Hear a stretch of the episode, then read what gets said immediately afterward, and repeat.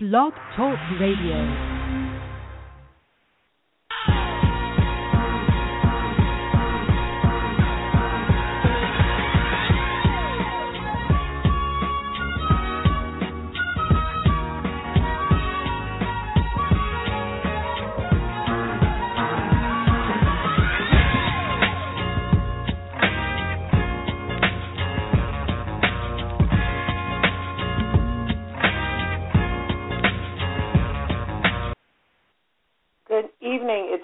Night in a humid, rainy Los Angeles, California, at least Los Angeles for me. And this is the Ruckus Podcast brought to you by the Bad Culture Radio Network. I'm your host, Jeandra LeBeauf, creator of BadCulture.net, joined by Ryan Bivins, creator of Sweet Boxing Rankings. This is Sweet Boxing, you know him. Mr. Pro Boxer, you know him. You fight with him, you love him, but you always keep him around. Got a full show again to talk about tonight. We'll recap the weekend's cards, of course, Premier Boxing Champions on NBC. We'll talk about the Miguel Cotto, Daniel Geale, quote unquote middleweight title fight that happened uh, Saturday night at Madison in uh, Barclays Center. We'll also be joined by guests the uh, three former three division world champion BKB lightweight champion Layla McCarter. We'll also be joined by IBA UBF super bantamweight champion Shelly Vincent. You know, women's boxing. Women compete just as hard as men give them equal opportunity. Probably the only sport today where women are treated as equals is tennis. Shout out to Serena Williams for picking up another Grand Slam win this past weekend. And whatever tickles our fancy. Read an article about a racially motivated disrespect in Philly with regards to B Hop, so I'm interested in talking about that. We'll talk about the uh, Bundrage Charlo fight that's now off because Bundrage got a cut, a cut over the eyebrow. The uh, possibility of a fight between Danny Garcia and Paulie Malignaggi, fuck out of here. Are you kidding me? And, you know, whatever tickles our fancy. If you want to call in and talk to me and Ryan, the call in number is seven one eight five zero eight nine eight five two. The question of the night is what is more meaningful to the sport? Fighters getting big paydays or fighters fighting in full arenas? I went to this weekend's PBC card here in California. Robert the Ghost Guerrero picked up one million dollars for that fight against Aaron Martinez, and I think I've had more family at a family reunion in my backyard than what was in the StubHub Arena.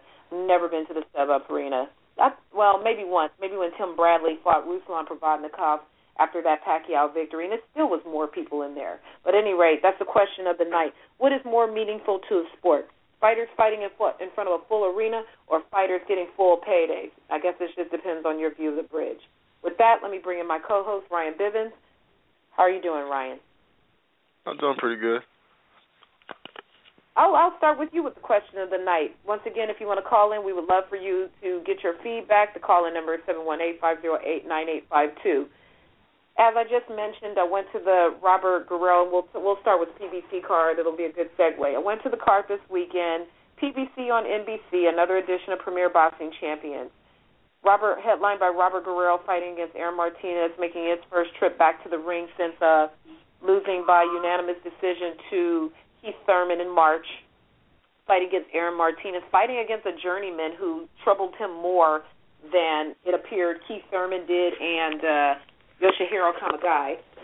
So a little bit more of a challenge. Dominic Breazeale, former Olympian, 2012 Olympian, Dominic Breazeale also on the card looking a flabby mess, like he hasn't trained at all since his last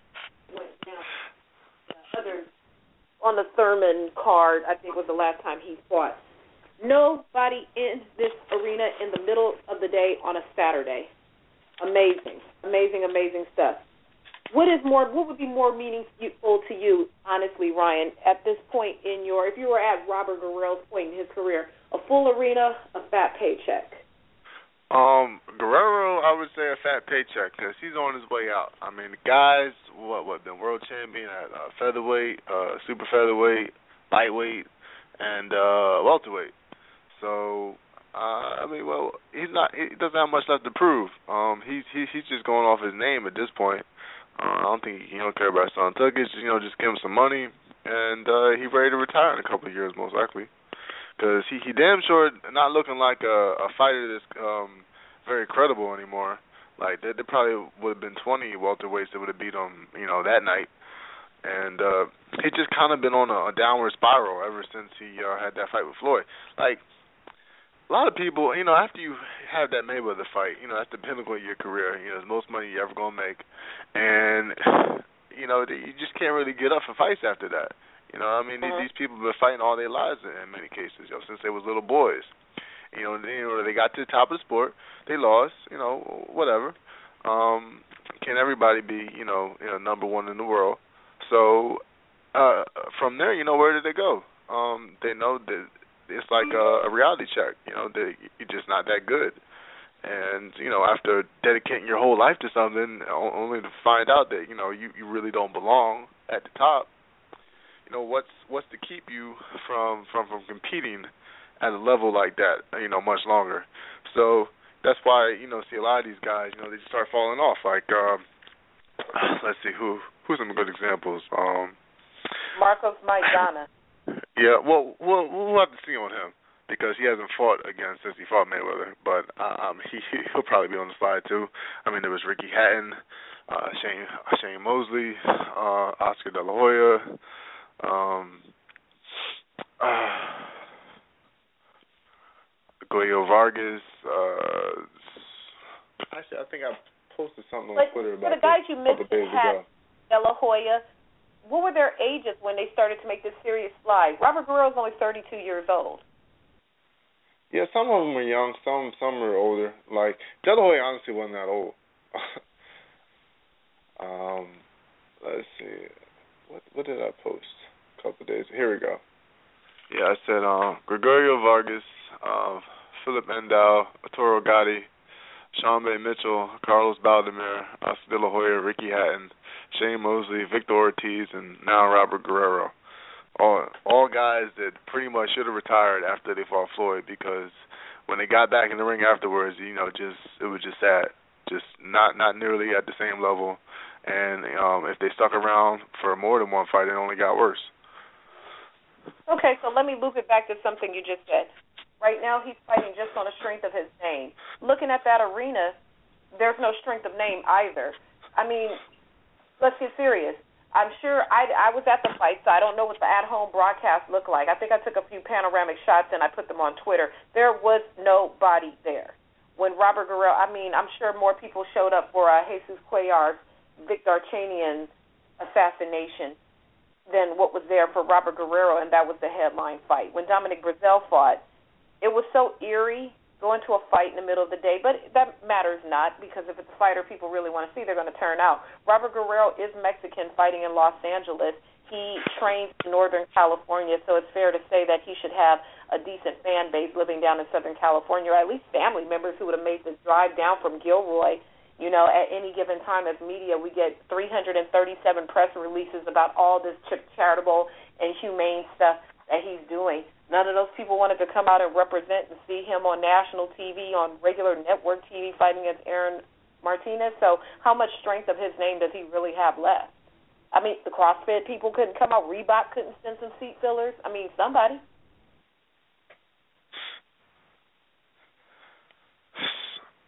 Uh, I'll, you know, I think he must have worked out a deal, like you know, maybe several years ago, where his like you know paychecks were guaranteed or something because yeah he's, he's definitely not earning it based on uh amount of people that watch him fight.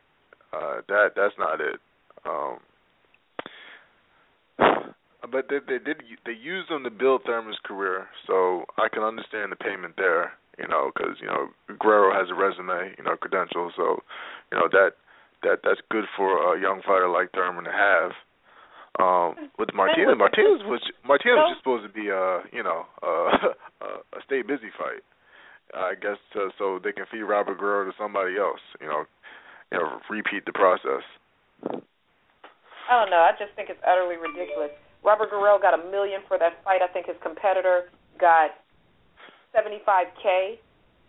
Hell, Alfredo Angulo made more than Jesus Cuellar who was the real star of that card, who was really should, the strength of that card should have been based on him.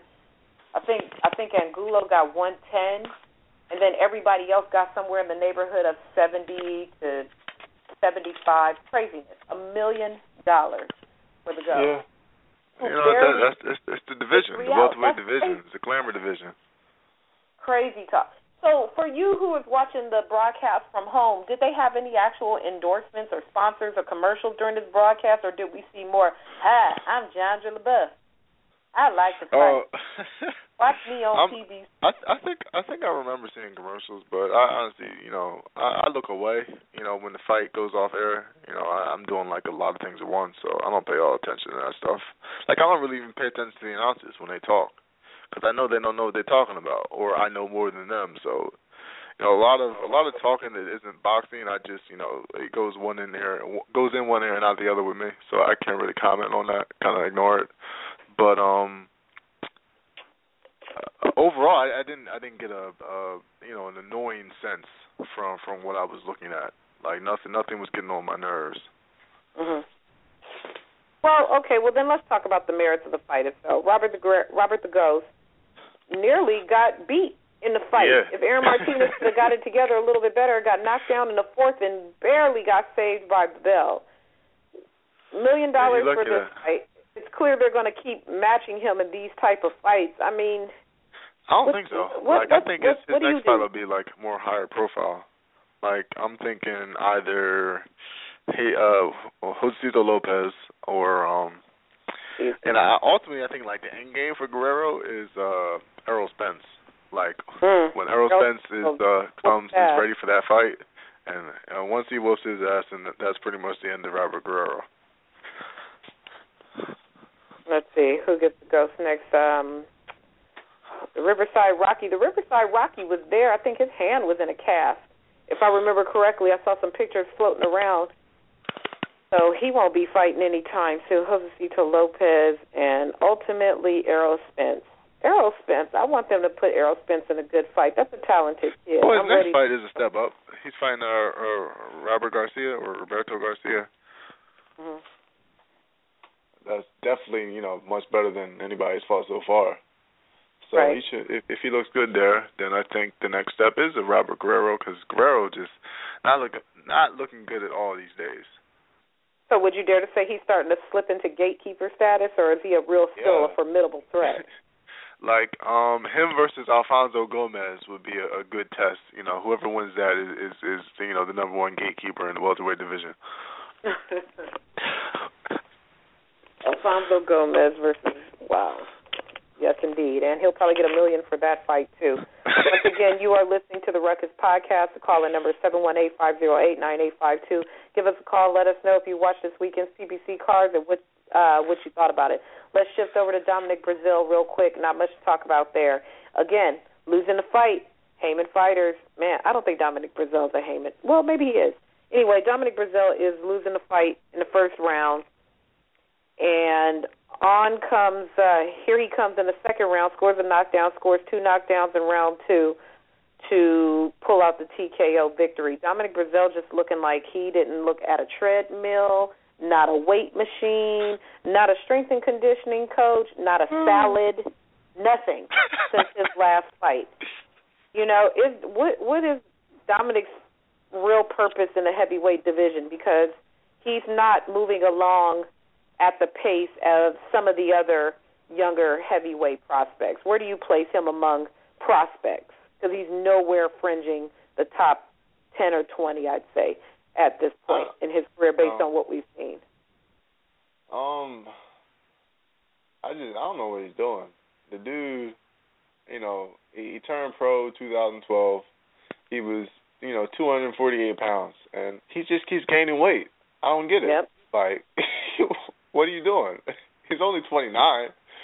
I mean, he shouldn't be gaining weight at this point of his career. I can see if he was, you know, late 30s, you know, you know, you know, your body, you know, just naturally picks up that extra weight. But now, no, he he got no business to be getting fatter. You know, he's supposed to be, you know, proving himself, stepping up, you know, fighting some better fighters. And he did fight a better fighter.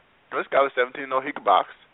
Uh, honestly, I thought he was winning every round until you know he got you know clipped, and th- those punches that caused him to go down were illegal. But you know that's boxing. That's why it's Mhm. dangerous to duck, duck underneath punches because if you duck and you get hit in the back of the head, you know more often than not the referee is is not going to uh you know uh, look out for you. He's just going to call it a knockdown and uh, not give you any extra time to recover. I'm looking at the top 25 in the heavyweight division, and at this point, I don't think he beats anybody in the top 25. Nah. Let's see. What about the top 30? No, uh, top 25, mm, uh, top 28. Nope. Maybe he can eke in somebody within the top 30. Well, I don't think know. you know, uh, looking at his conditioning, um, he should find a guy like Chris Arreola at some point. I'd say next Chris year. Arreola would knock him out. I, I'm yeah, convinced probably. Arreola would knock but, him out. Um, but he is six foot seven, so that just in He itself, just doesn't look you know, like he has any a pop difficult on his punches. You know, even an out of shape Arreola has pop on his punches. And look, we looking at the way Arreola Dominic Breazeale moved around the ring like he has cement in his shoes, he ain't getting out of the way of an Arreola freight train. And the last time I saw Arreola, when I last saw Arreola, not Arreola's last fight that was on PBC on Spike, but Arreola at a fight, he was in better. Arreola was in better shape after after his fight than he was for his fight. And so, based on that version of Arreola in the ring against Dominic Breazeale, Arreola knocks him out. That would just be a feeding frenzy. What other heavyweights does Al Haymon have? Oh, he's got that uh, Polish heavyweight, Artur Szpilka. And yeah, Szpilka I think knocks he him out he- he- easily. Szpilka knocks him out. Szpilka's fighting on the undercard of got, Law, he's got right? Steve Cunningham now. He's got Steve, Steve Cunningham knocks you him out. Well, Steve Cunningham, he doesn't really knock people out, so I think he just wins the decision. Steve Cunningham Um, would knock knock him out. He's six foot seven, two hundred and sixty pounds. That don't Steve mean Cunningham is is a blown up cruiserweight who who wasn't even Steve a big Cunningham dropped Tyson Fury. He didn't win that did- fight, but he dropped did Tyson, drop Tyson Fury. Fury. He can drop Tyson Fury, he can drop Dominic Breazeale. Okay, he could drop him. I just don't think he stops him. I mean, I- I'm saying that as like the biggest Steve Cunningham fan ever. You know, I, I've never actually scored him uh losing a fight. You never will. You never will. We we accept that here. We accept your strong Philly bias. We are fully aware of it, and we accept it. If there was a big contingency of fighters from Inglewood, I probably would be the same way. Be like So, um, Tyrone Johnson. Nah, Tyrone winning that fight. Mm-mm. You know, but Let's see who else. Who else? Um. Oh, Antonio Tarver. eh, Antonio Tarver should fight Shannon Briggs, but that's a show for another day. Yep. So we I got hear, Briggs, we uh, got Tarver Cunningham, and, we um, got Cunningham Arreola. Um, what about uh, what's your what's the one kid name? The other one you don't claim, Malik Scott. Oh, he's not with Haymon though. That's all right. He's available. yeah, he is. That time- But yo, know, that that that's problems that um what's the name don't want at all. Like Breazeale, he wouldn't have a, a snowball chance against him. Nope, none. So I mean, and that's that's what we had. That's what we had on network TV. How about uh, who's who's uh, what's the kid Deontay Wilder is fighting? Oh, Eric Molina. Eric Molina. Maybe they'll give Eric Molina to Dominic Breazeale after Wilder knocks him out. Yeah, why not? Yeah, I mean he's available too. Why not? Why not indeed? No, they'll probably resurrect um who's the heavyweight they keep pulling out for people to fight that has no business fighting anymore. Um I'm oh, don't you. don't say it. Don't say, don't say Sergei Liakhovich. Please. There you go. That's that's that's who they need to get for uh Dominic. Breazeale. Because they always put him on those cards in Indio. He's available. You know, everybody runs through him. Why not? Sergei Liakhovich. That that's that's a good fight for Dominic Breazeale. If he can get past him, he's in there. You know, honestly, he he impressed me in his last fight with uh, Andy Ruiz. Like he did much better than I thought he would. Like much, more. I thought Ruiz was just gonna like you know like dominate him, knock him out. Ruiz went Mhm. ten rounds with this guy and struggled badly. Like the scorecards say it was a wide fight, at least two of them, but one of them was ninety six ninety four, and that was that was you know more like the fight actually was. Ruiz was busted up, and he hasn't fought since then. I think what he's in fat camp right now before they let him fight again. Fat camp. This one time at Fat camp. But Yo, that, okay. that's the state of the heavyweight division, though. Like a lot of these dudes just really fat, like really, really well, let me fat. well let me riddle, riddle me this then, Ryan. You know, you you are well known for saying that this is the weakest middleweight division since the 1800s. What's weaker, the heavyweight division or the middleweight division? oh, that is.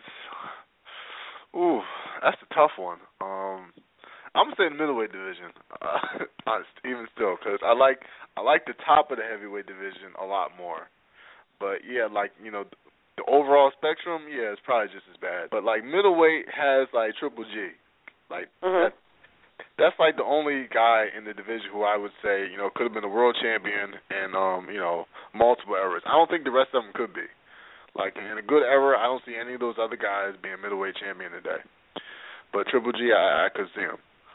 Now you look at the heavyweight division, guys like you know Klitschko, obviously you know he's going to the Hall of Fame.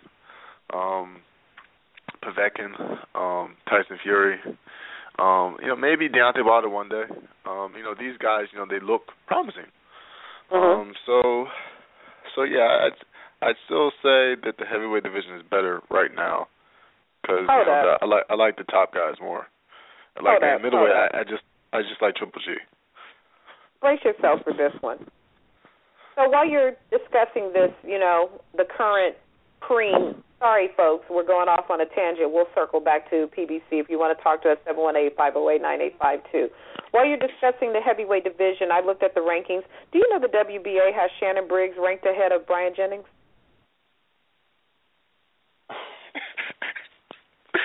Well, you know that's Wait, let me tweet that. that's let me tweet that. Oh my. Go ahead, go ahead. That's, that's, postulate on it, brother. Postulate. Um, look, Shannon Briggs has like some version of a WBA belt, so that like automatically ranks him higher. And you know, um, Jennings just fought for uh, a title in a different organization, and um, that kind of automatically drops him. You know, that's just how the, the politics work. I mean, if you asked a WBA spokesperson if if they thought Bryant Jennings was a better fighter, or you know was, or, or if you asked them if Shannon Briggs was a better fighter than Bryant Jennings, I'm sure they would say no. But you know, the ratings are just you know done a, a certain way.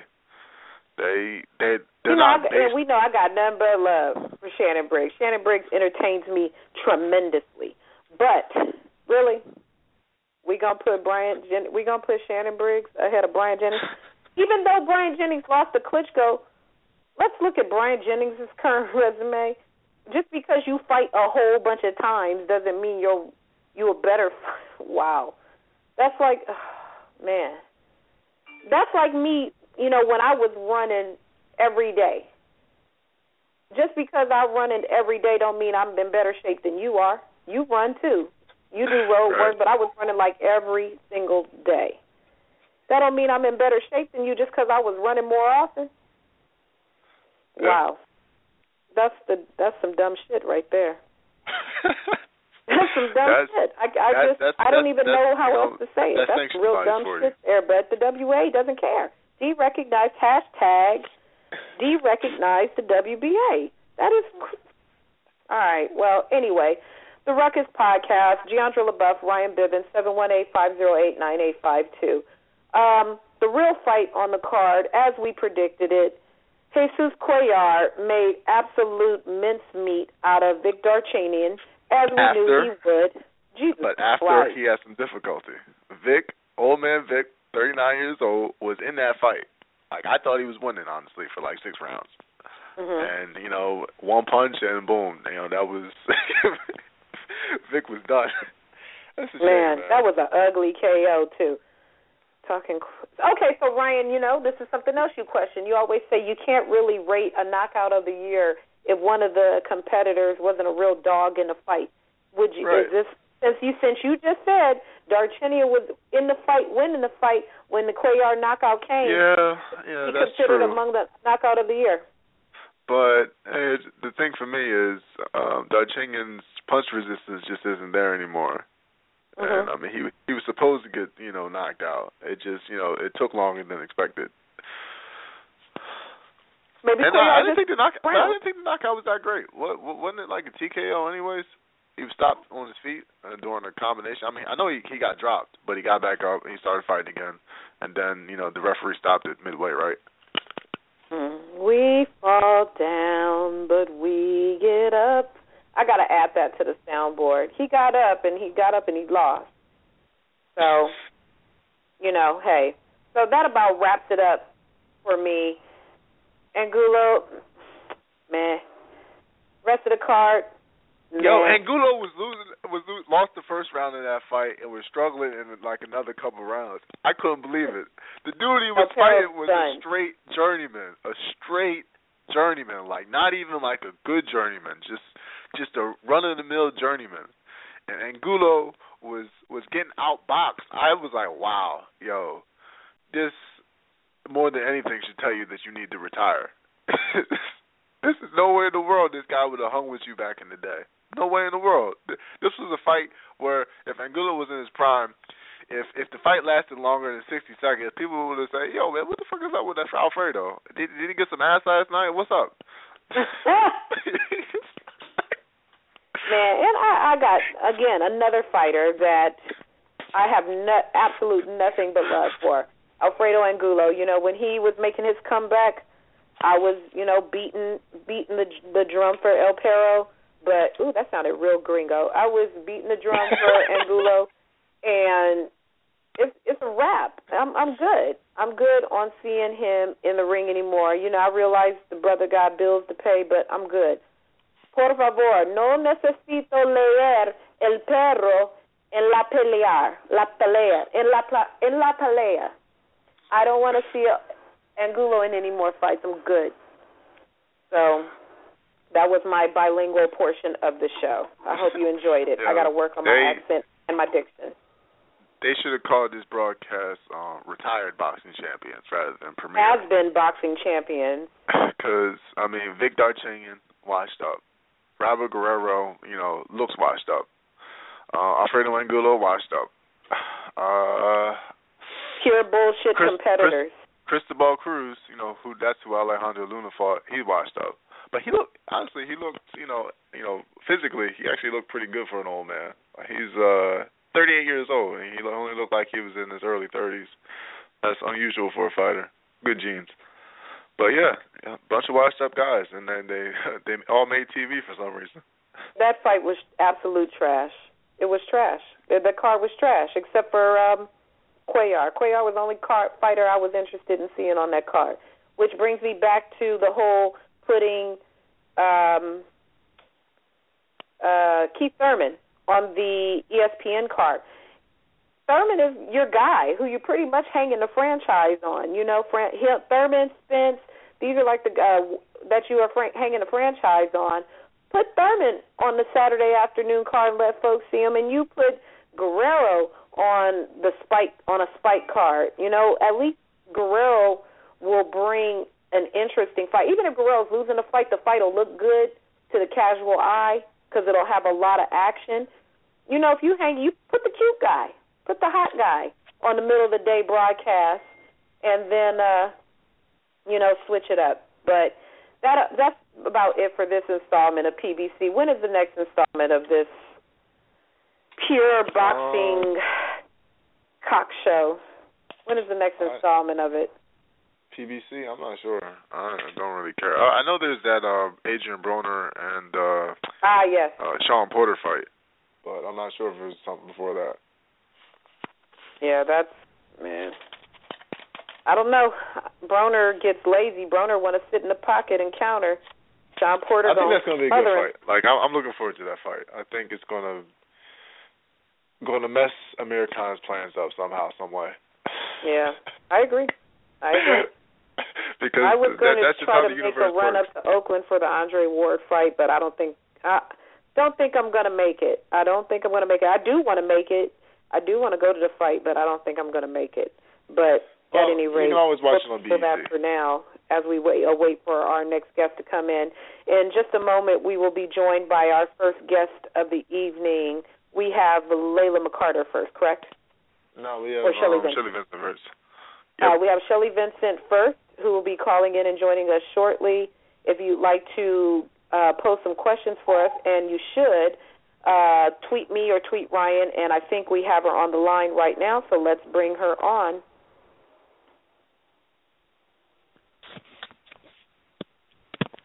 Good evening. Thank you for joining the Ruckus crew. Is it Shelly?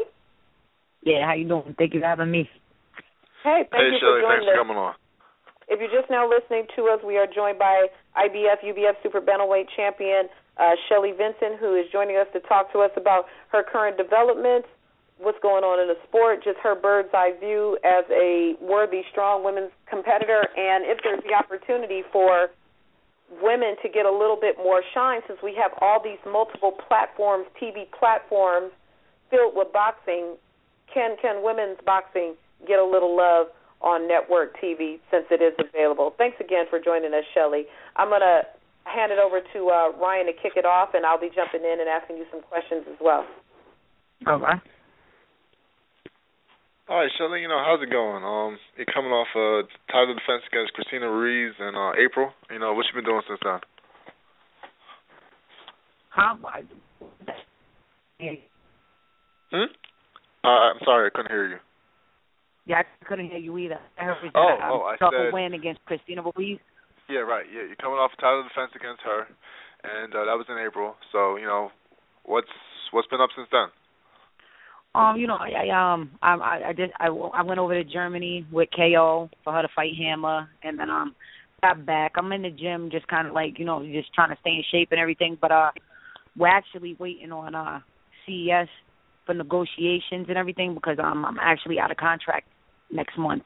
So, so we're just waiting on them to negotiate what's what's what's gonna happen and everything. Oh, do do you think you'll stay with them? Um, you know, I'd rather not talk about that right now. Um, we, we like I said, we're waiting to sit down and talk to them, and then you know we're gonna see what's going on. My manager and myself. So, you know, we I get we we don't know anything until we start, sit down and start talking. Who's your manager? Um, Mike Crisio. Okay. Oh, yeah, that's interesting. Um, let's talk about the landscape of the uh, super bantamweight division. Um, who are some of the fighters out there that you've been trying to get in the ring um, and uh, have been un- unsuccessful in doing so? I mean, at, at one time, the uh, the last fight it, uh, we tried to get in, they said no. Then, uh, you know, the the one that I've really been trying to get, and uh, she just really don't want it. And I mean, we could really clear it up. Um, Heather Hardy, she's like, like lukewarm. I don't know why they call her the Heat, but you know, she she she can't fight.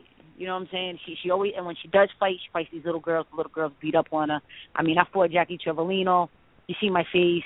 I got the win. I mean, that was a great fight. We got like fight of the year, a couple places. I think uh, runner up for round of the year for the round ten. I mean, me and her was back and forth with the war. We saw what she did to Heather. Heather's eye was, you know, you know, she was, uh, she she took a beating. You know what I'm saying? And then so I tried to get her in the ring. I went to the I went to her first fight, called her. I didn't know it was gonna be um on television and all that, but we I called her out because they they were trying to get the fight with her when I was like three and zero, I think. From since I was three and oh, zero, she kept saying no. She kept saying no. I, it would have been a good fight. Now it's even a better fight. So I'm glad that she didn't take it then, because you know she sells a lot of tickets. I sell out venues myself, so it's like it, it makes sense to make the fight. We offered that girl, and I'm not even bullshitting. 12k. It started at eight. The negotiations went up to 12.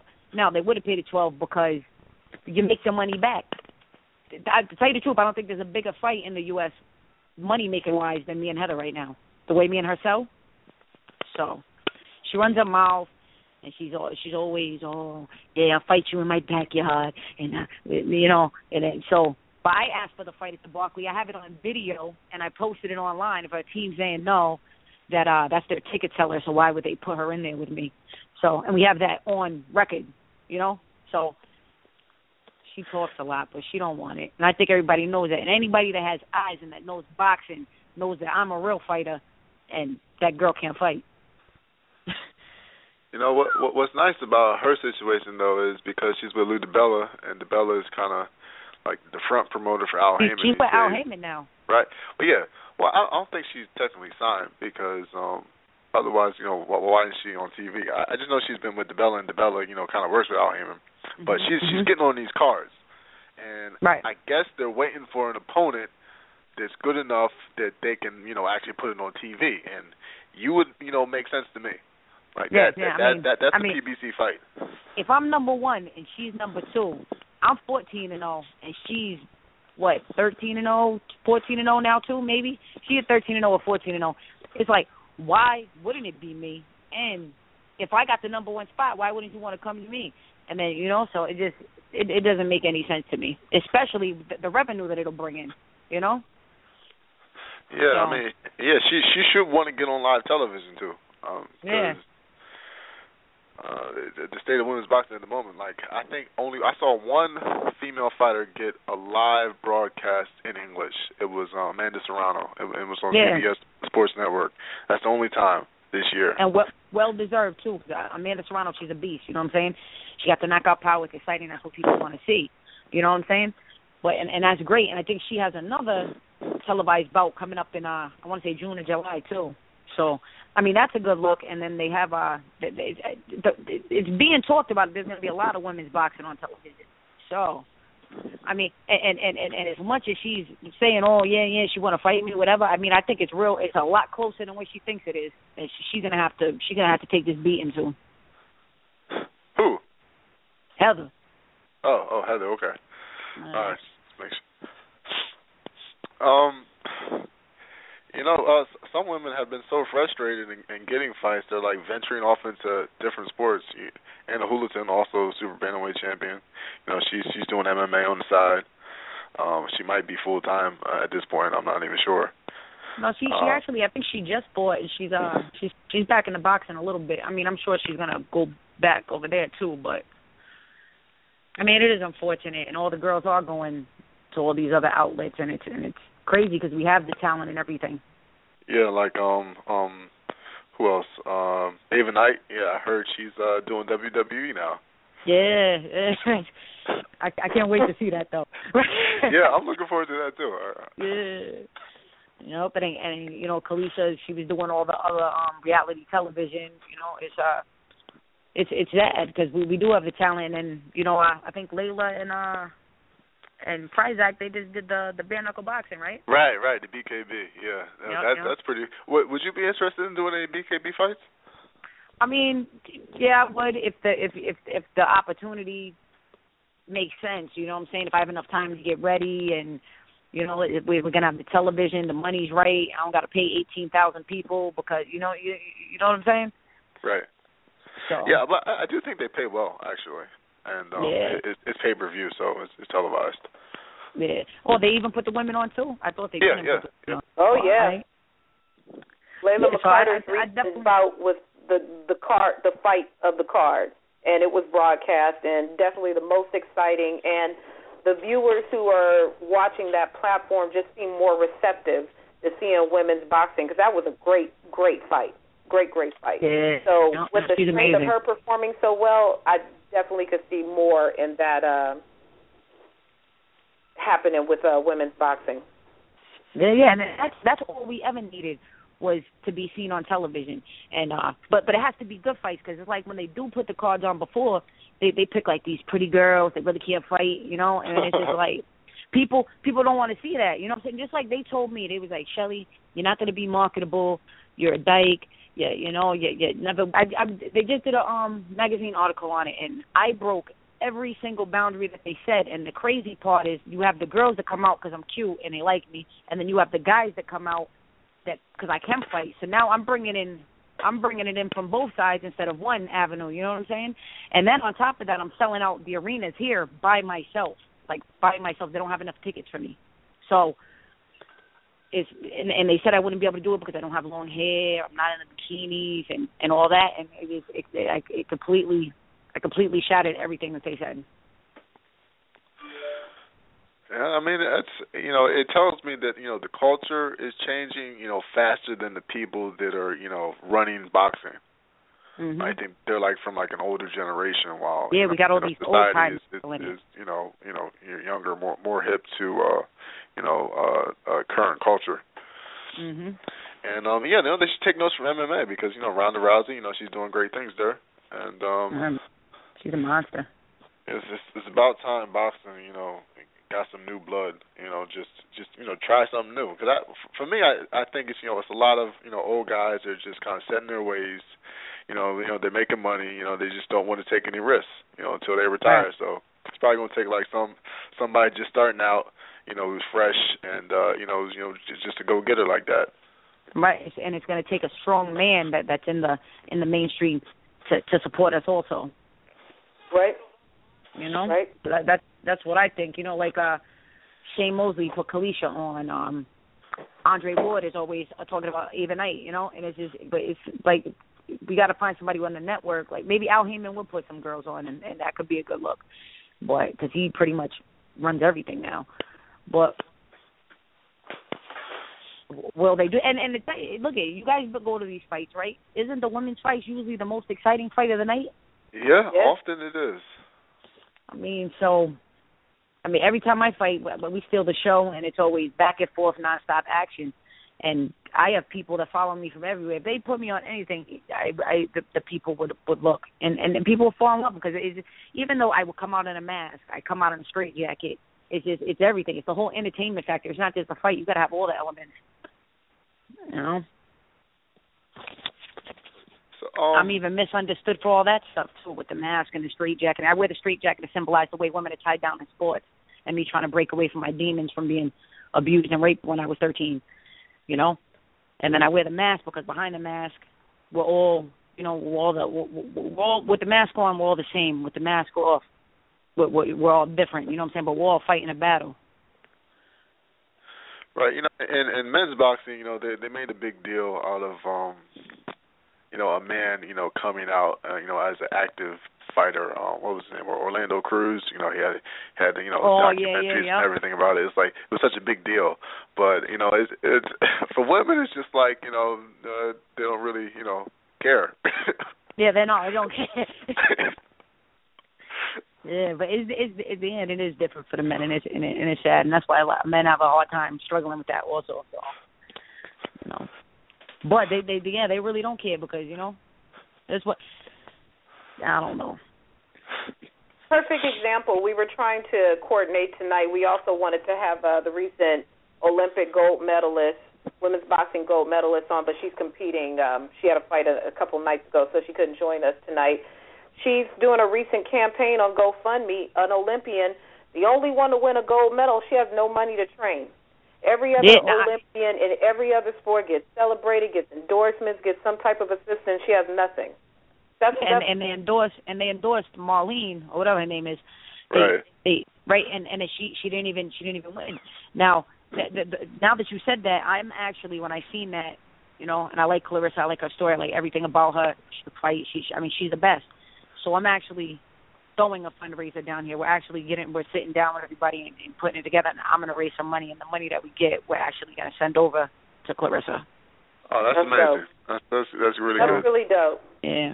I, I, I do stuff like that like once a year. I uh I raise money for cancer. I lost my mother to leukemia at uh at 36. She like she never got to see me fight or anything, but on her deathbed she made me promise that I would never boxing because she said that's what was going to save my life and and get me out of the depression and everything. So every year I raise some money. Um, usually on my birthday, on her birthday, and then I give the money to a cancer fund or I raise money and I I give it to the kids. It's just like something I do. I I, I whenever whenever I fight, I walk out with like 20 kids. We we give them the the tickets. So this guy Ronnie, call it Campy's Corner. He donates the tickets. We bring the kids. The kids walk me out to the fight so that I remember what I came from, what I'm fighting for, and and all that. So I I do a lot for the kids and like that's that's what means a lot to me for my mother and the kids. So. I said, let me let me switch it up, and we we gonna help out Clarissa because she she deserves it, and that's the one that should be getting everything. That's really Agreed. good. Whenever when you get it all coordinated, please send it to us so we can tweet about it. You know, put it out there so so people are aware and can support the event and support you and you know all the great things that you're doing that people don't even realize in the midst of you know battling with your own demons, promoting your own career and all the other things that you have going on in your life surrounding the sport and outside the sport. Yeah, I, I sure will. You know, So with these new lands, you know, from your from your your your vantage point, which platform did you do you think would be most receptive to putting women's fights on? You know, we have this uh, the Heather Hardy thing with Lou DiBella, PBC, et cetera. Uh, Seniesa Estrada, who is a flyweight, oh uh, yeah, lighterweight. yep, yep, yep. She was just on Yeah, the, now, uh, look, the were those Triple were those two card. belts were those two belts actually televised though? No. Because they said that they were going to be streamed too, and there was no stream for either one of Nope. those. yeah, no, still still not getting on TV or or streaming. Um, they're on the card though. You know, you get I mean, yeah, at the I mean, weigh-in. and, and that's a good look because now now these people are getting a look at at the women, and uh I heard Shanice, Shanice um put on a great show. I heard that the um Vasquez and uh Hardy was actually very exciting too, and that it was very close. But uh yeah, I mean we we we we need I mean Amanda Serrano's doing it, and and whoever she um the what is it GH3 that she's with. She uh no, is it not Greg Cohen? Greg- Greg, Greg Cohen. Cohen, right. Now they they're Yeah. get, they're getting her they're getting her on uh television. That's what we need. We need more of that, and we need more fights like that. You know, great great fights with great fighters like that. Like I'd like to see uh Amanda and uh Layla. Huh. Mhm. Mhm. Uh, before that, No? I'd, I'd like to see Ava her and. Kaliesha again. You know. Amanda should The- probably fight the the girl that Layla just fought though. Um, uh, well? Deanna Pre- yeah, yeah, because they're they're both uh, super featherweights. Yeah, that, that'd be amazing. That'd be an amazing fight too. You know, like we, we need those kind of fights on on television. You know. Yeah, I agree Now with who's you. gonna do it? Now who's gonna do it? That's the question. yeah, yeah, but who, So- who's going to do it? And it's like you like gotta twist people's arms to uh, convince them to uh, put these fights on TV.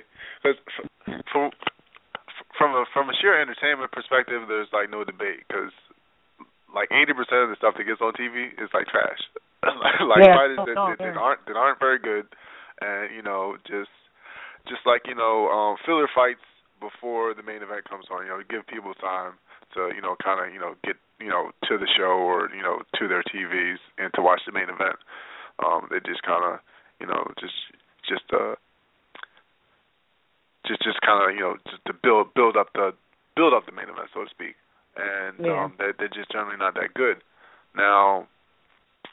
I'm looking at you know the amount of money that these people make, and if you paid women the same amount of money, they would be you know more than happy to, you know, some of the best women in the world would fight for that of for the kind of money that that, that the guys that aren't very good make. Yeah, so absolutely. to, to to me, it's like a no-brainer to to to to at least make them undercard fights, because Mm. the the undercards currently don't seem to be used for much. They're just like Right. you know, just a waste of time most of the time. But you Mhm. know, I'm I'm you know I continue to watch you. You know, the good thing about CES is um they always put your fights on YouTube, and it's you know a great quality, so I, I can Yep, always yep. see them later.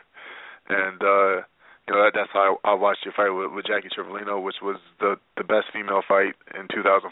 I thought it was just Mhm. amazing, um, great performance, and you know I just uh wish you the best with your career. What I like about you that I, I don't often see in women's boxing, like female fighters are great, but I don't see a lot of slickness in a lot of them. There's like you, there's Alicia Ashley, you know, maybe a couple other ones, but I just I just don't see that kind of you know cute boxing, and it's it's Yeah. really nice to see. You know, you you you rock back, you know, you throw drop the right hand on people, you know, you give them the shoulder, uh, you know, you you, you uh, kind of slip under their shots. It's Yep, uh, yep. it's uh, you know, Lots of head movement it's a and good feet, look. man. Yeah, yeah, Yeah. Nice, real nice head movement. So you know, keep doing what you're doing, and um, uh, you know, when you uh find out, you know, what's going on with your career, you know, I know you're uh, working on a new deal now because your your contract is expiring with CES. You know, whether you stay or not, um, whatever your next move is, you know, your next fight, you know, we'll have you back on. Absolutely. I Absolutely. appreciate it, man. Thank you guys for the time. Any anytime, anytime. You know, Ryan, as you know, is a huge supporter of women's boxing, and as a woman working in boxing media, which is still kind of a unicorn thing, we get we. I have my own crosses to bear. Just being outside of the ring, working in media, I'm happy to support women's boxing in any way or capacity. Yeah, that's like another thing myself. Like I, I go out and I go support these little girls playing basketball, the women college basketball games. Like I go out, I try to support women's sports because we need to. You know what I'm saying? It has to be as a whole. You know. Right. So it's not Right. just boxing. I go out there and I, I I'm trying to support all these girls so that we all all can get to where we need to be. Especially if it, it might not happen for us, but for these kids at least coming up behind us. Absolutely. I couldn't agree with you more. Michelle, mm-hmm. it, it has been an absolute pleasure talking to you. Please keep in touch. Please keep us informed on anything you're promoting, we and so we can support you. All right, thank you very much. Same same with you. All right, take care. All right, have a good night. All right, thank you, my man. Bye. Great guest. See, that's what I'm talking about. You know, definitely has her own career aspirations and things that she's trying to accomplish, but at the same time is more focused on empowering women, women's sports, equality in sports. And I think that's what's missing from a lot of these other female athletes, if I can say that. Specifically within boxing, there's no cohesiveness, there's no unity, and there's always going to be more power in numbers.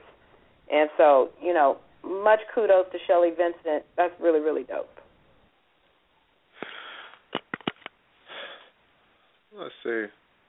We got about another ten minutes before Layla comes on, so Yeah, Layla. what else dope. happened the weekend? The uh we already talked about the PBC card.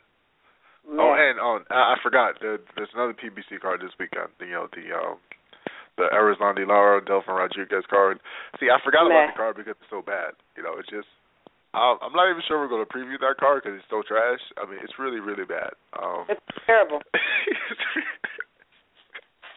uh, Terrible. Well, here, let's talk about this. If we're going to talk about trash, let's talk about um, Paulie Malignaggi.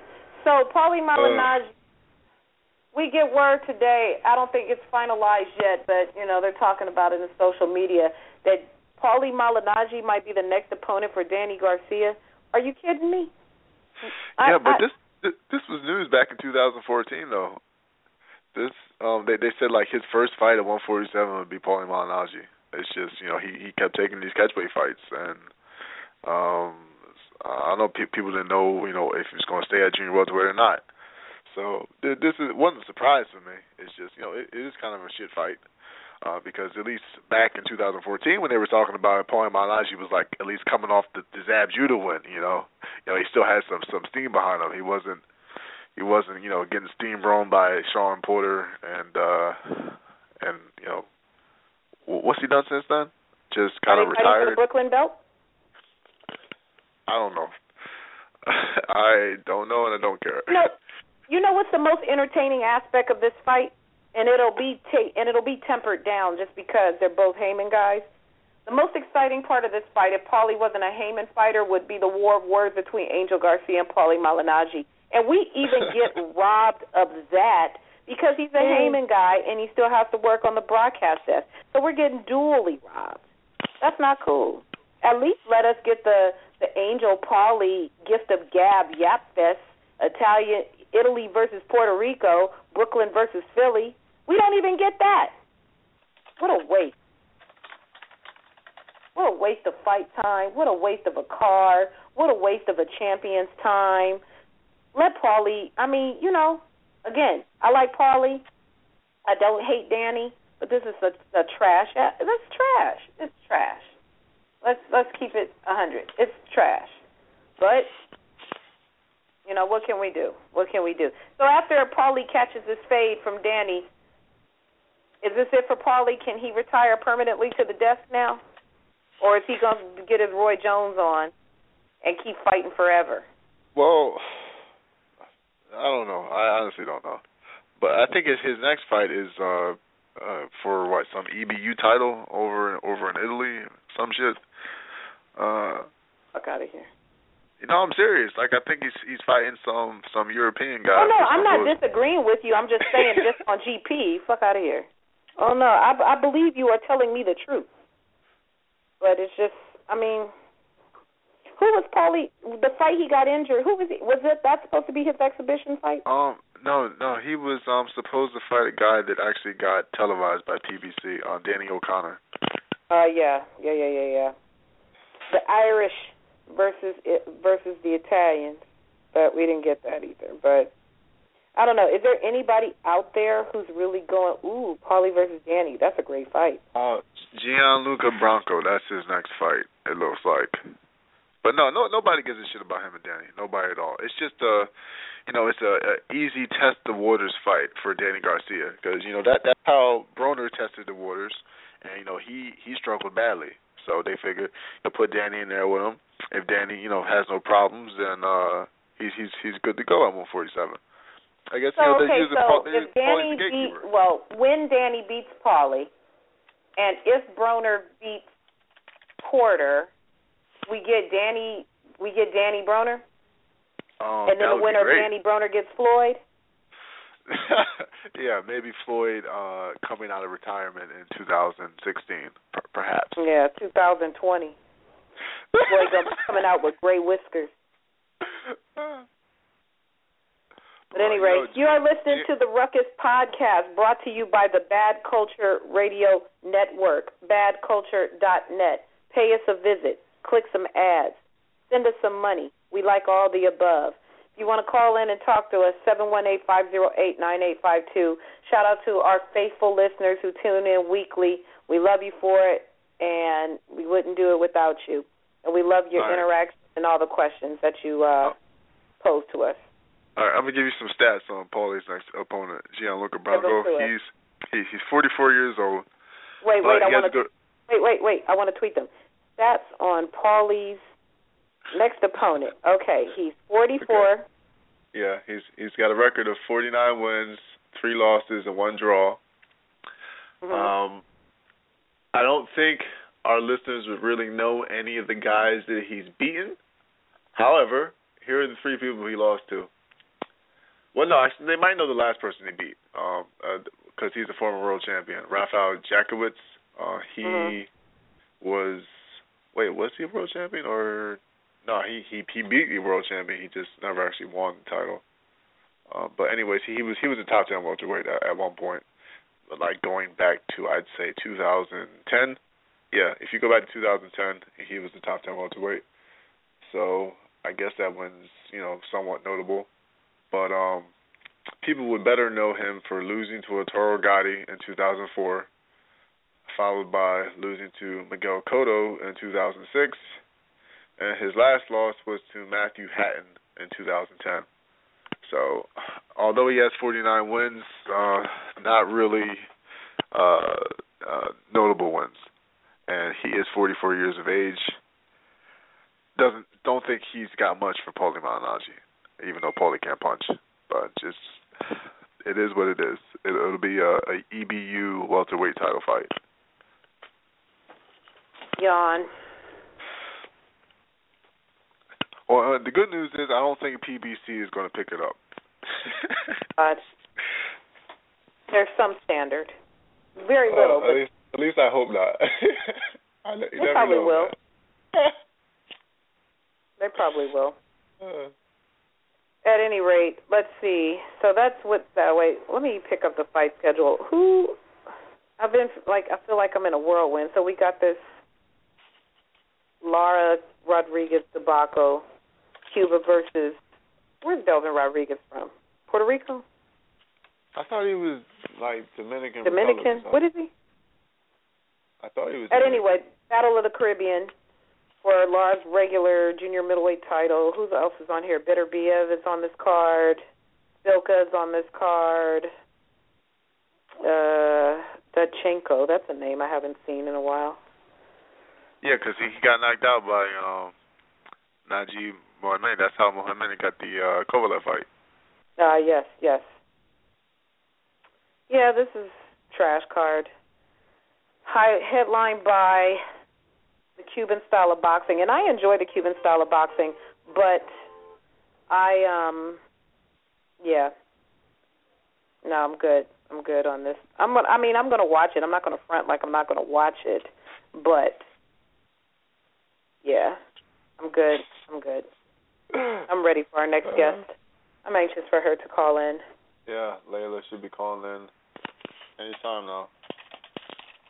Would, um, let's see. What before she calls in? Let oh, can't talk. Here she is now. I want to ask you about uh, B Hop's recent comments about racial bias in Philly, and that's why he hasn't been able to fight there. So we'll talk about that after um, we speak with Layla. You are now on with the Ruckus crew. Is this Layla? This is. Hi. Hi, Layla. How are you doing? Hey. Great. Thanks for having me. It's always a pleasure. For those of you who are just now tuning in, tuning in, we are joined by former three division world champion, current BKB lightweight cha- champion, Layla McCarter, show stealer of BKB broadcast, Layla McCarter. A pleasure to have you with us again. Thank you, thank you. It's always a pleasure to be with you guys. So talk, so talk to us. You know, I got a chance to see you when we were in Vegas for the the Mayweather fight weekend. But what's it been like since you had your fight on uh, BKB? Clearly, the mat, the fight of the card. What has been the reception like uh, in the aftermath after that fight? Thank you. Uh, the reception's been really good. You know, uh, we had a great fight there. Uh, the only knockout on the pay-per-view portion, um, and it, and the reception was really good, and it gave us a lot of exposure. I mean, women fighting on pay-per-view that was pretty cool. Um, you know, and it doesn't happen that often. So, you know, I tried to take full advantage advantage of the moment, and uh, I think we put a good show. Um, Excellent. BKB Go ahead, got Ryan. another show coming up pretty soon. Uh, I just peeped it on Boxing Scene today. Let's see. Uh, June twenty seventh. yeah, June twenty seventh. Um, Mhm. have they have they called you for that card? Well, earlier on we were um, negotiating to defend the title um, for June 27th, but I think they're doing a change up now um, for this show. They're going to have like a smaller type of show on free TV. Oh, So it's going to be no no Rosado.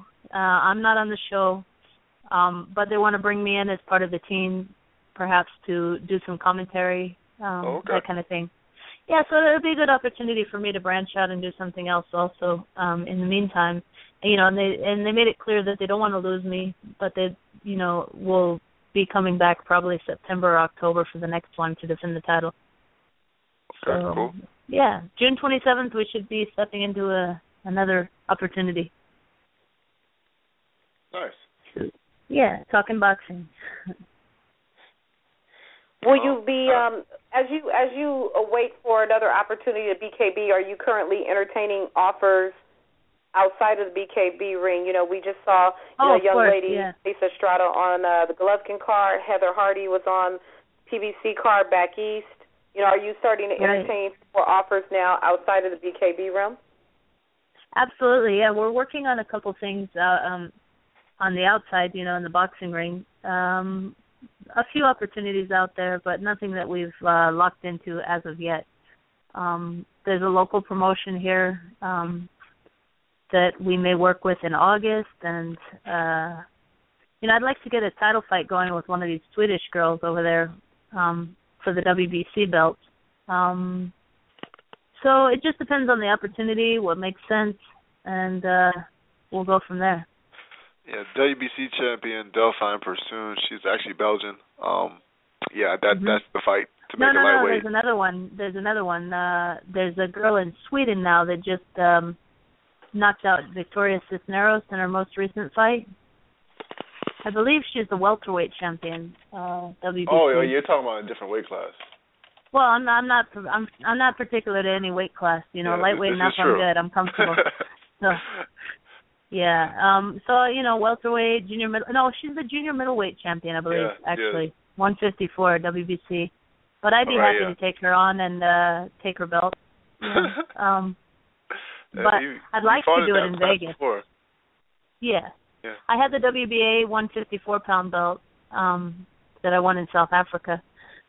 Um and I don't ca- really care much about the weight, you know, it's all about the skill and and what we do in the ring. It's, you know, two people in the ring and who gets the best of it. And a lot of that comes down to skill and experience and you know, and I have both, I believe, enough to, you know, take on anybody of this time. So um I'd like to make that fight in Las Vegas happen. So if we had the right promoter with a TV backing, then we can make that possible and bring her here. If not, you know, I'm gonna have to take it, my show on the road again and uh fight fight them where they are. Um so it just depends what like I said, what makes sense and and so we're you know what we're training, we're in the gym every day and I'm ready. Yeah, the that uh, girl's name is uh, well, woman. Uh, she's 39. So, Mikaela Lauren. Um, she Right. is the WBC junior middleweight champion. Is she thirty nine? Yep. Oh, okay. Well, uh I don't have any any any um anything against beating up on the elderly, so we can do that. I'm just kidding. I'm 36 myself. Jeez, I'm I'm creeping up on that 40. But um, in the next few years, I hope to cram some action in there. Uh, yes. I'm a I'm a twin. I'm gonna say Layla McCarter is on the show calling me elderly. I'm Well, you know, just kidding. there- I'm totally there's a big- kidding. Big, I'm just teasing. You you're five four, right? Um, I'm almost five five, so Okay, uh, it's between 5'5". those two. But I sound silly to say I'm five four and three quarters, right? So Yeah. um, that's about where it is. well, she's listed at five ten. She might even be taller. That's okay. Wow. Yeah, that's okay. The bigger they are, the harder they fall. When I won my first world title was from Sandra Yard, and she was pretty tall herself, um, and that was featherweight, 126 pounds, but she was super tall. Um, probably about there, maybe five ten, five eleven, something like that. Um, but like I said, it comes down to skill, and you know, I know how to get in there. Yes, you Mhm. do. It's uh, you. I couldn't believe that you, you know you had the you know the big knockout on on big knockout boxing. That that was uh kind of a surprise. I mean, you know, the only I I was fight. uh, yeah yeah. I mean, we we put all the preparation in, and I came to make a statement. I came in just to open the door and to say here we are, and um, you know, let now let's talk. So um, then we went to negotiations for the second fight, and instead we're gonna, you know, like I said, we're gonna do some commentary for them, and we'll come back for the next big fight um, late in the year. Did you get a chance to um say anything to uh Prazak's trainer uh during or after the fight? Not much, you know. I re- I didn't get the opportunity to talk to them after the fight. I kind of wanted to, um, and I felt kind of rude for, you know, just being too busy or whatever. But you know, there were interviews, and you know, I really like Diana Prazak. She's a nice girl, and Lucia too. I have a lot of respect. You know, other than the fact she never wanted to fight me, but um, you know, I got nothing against them, and and, and they're really nice people. Um, but yeah, I didn't have much of a chance to uh, talk to them after. Uh, I think I sent I, I sent Diana a text, I believe, after though. Oh, okay. So yeah, we just quick back and forth, good fight, that kind of thing. Um, you know, speaking of, you know, because a lot of the, uh, uh, the, at least the, the, you know, the televised talent in in uh, women's boxing has is, has been overseas in, in recent years for the most part. Um, one of them, um, Cecilia Braekhus, has you know Mhm. split with her promoter, um, and is now now here in the United States. Um, I, I forget Right. who's, I forget who's backing her now. Um, Klitschko, and actually we're Klitschko working on that K2, yeah. also. Yeah, yeah, yeah. I was keeping that one on the on the DL, but we are actually entertaining that one as well, and um trying to make that happen with her promoter. And that would be really excellent to do that in the U.S. on big TV, possibly on a Klitschko card. You never know. Very nice. Yeah, Very, uh, very you know, nice. if Klitschko ever fights uh maybe Deontay Wilder, I mean, or uh you know, that could be a great show to be um featured on. So Yeah, you never yeah. know what could happen. And she's with with them now, and I like the Klitschkos. I like their organization. Tom Loeffler, who's been with them for years. Um, they're really classy people, and I think it'll be easier to deal with them than it was to deal with Sauerland. So. Um, Yeah, you know, yeah, I mean we go way back, so I think it's going to be um easy to do now. Yeah, K two definitely seems more progressive than these other promotional companies. They you know, they recently just brought, you know, um Roman Chocolatito Gonzalez on on their network. Oh network. yeah. Um he HBO debut made two hundred thousand dollars.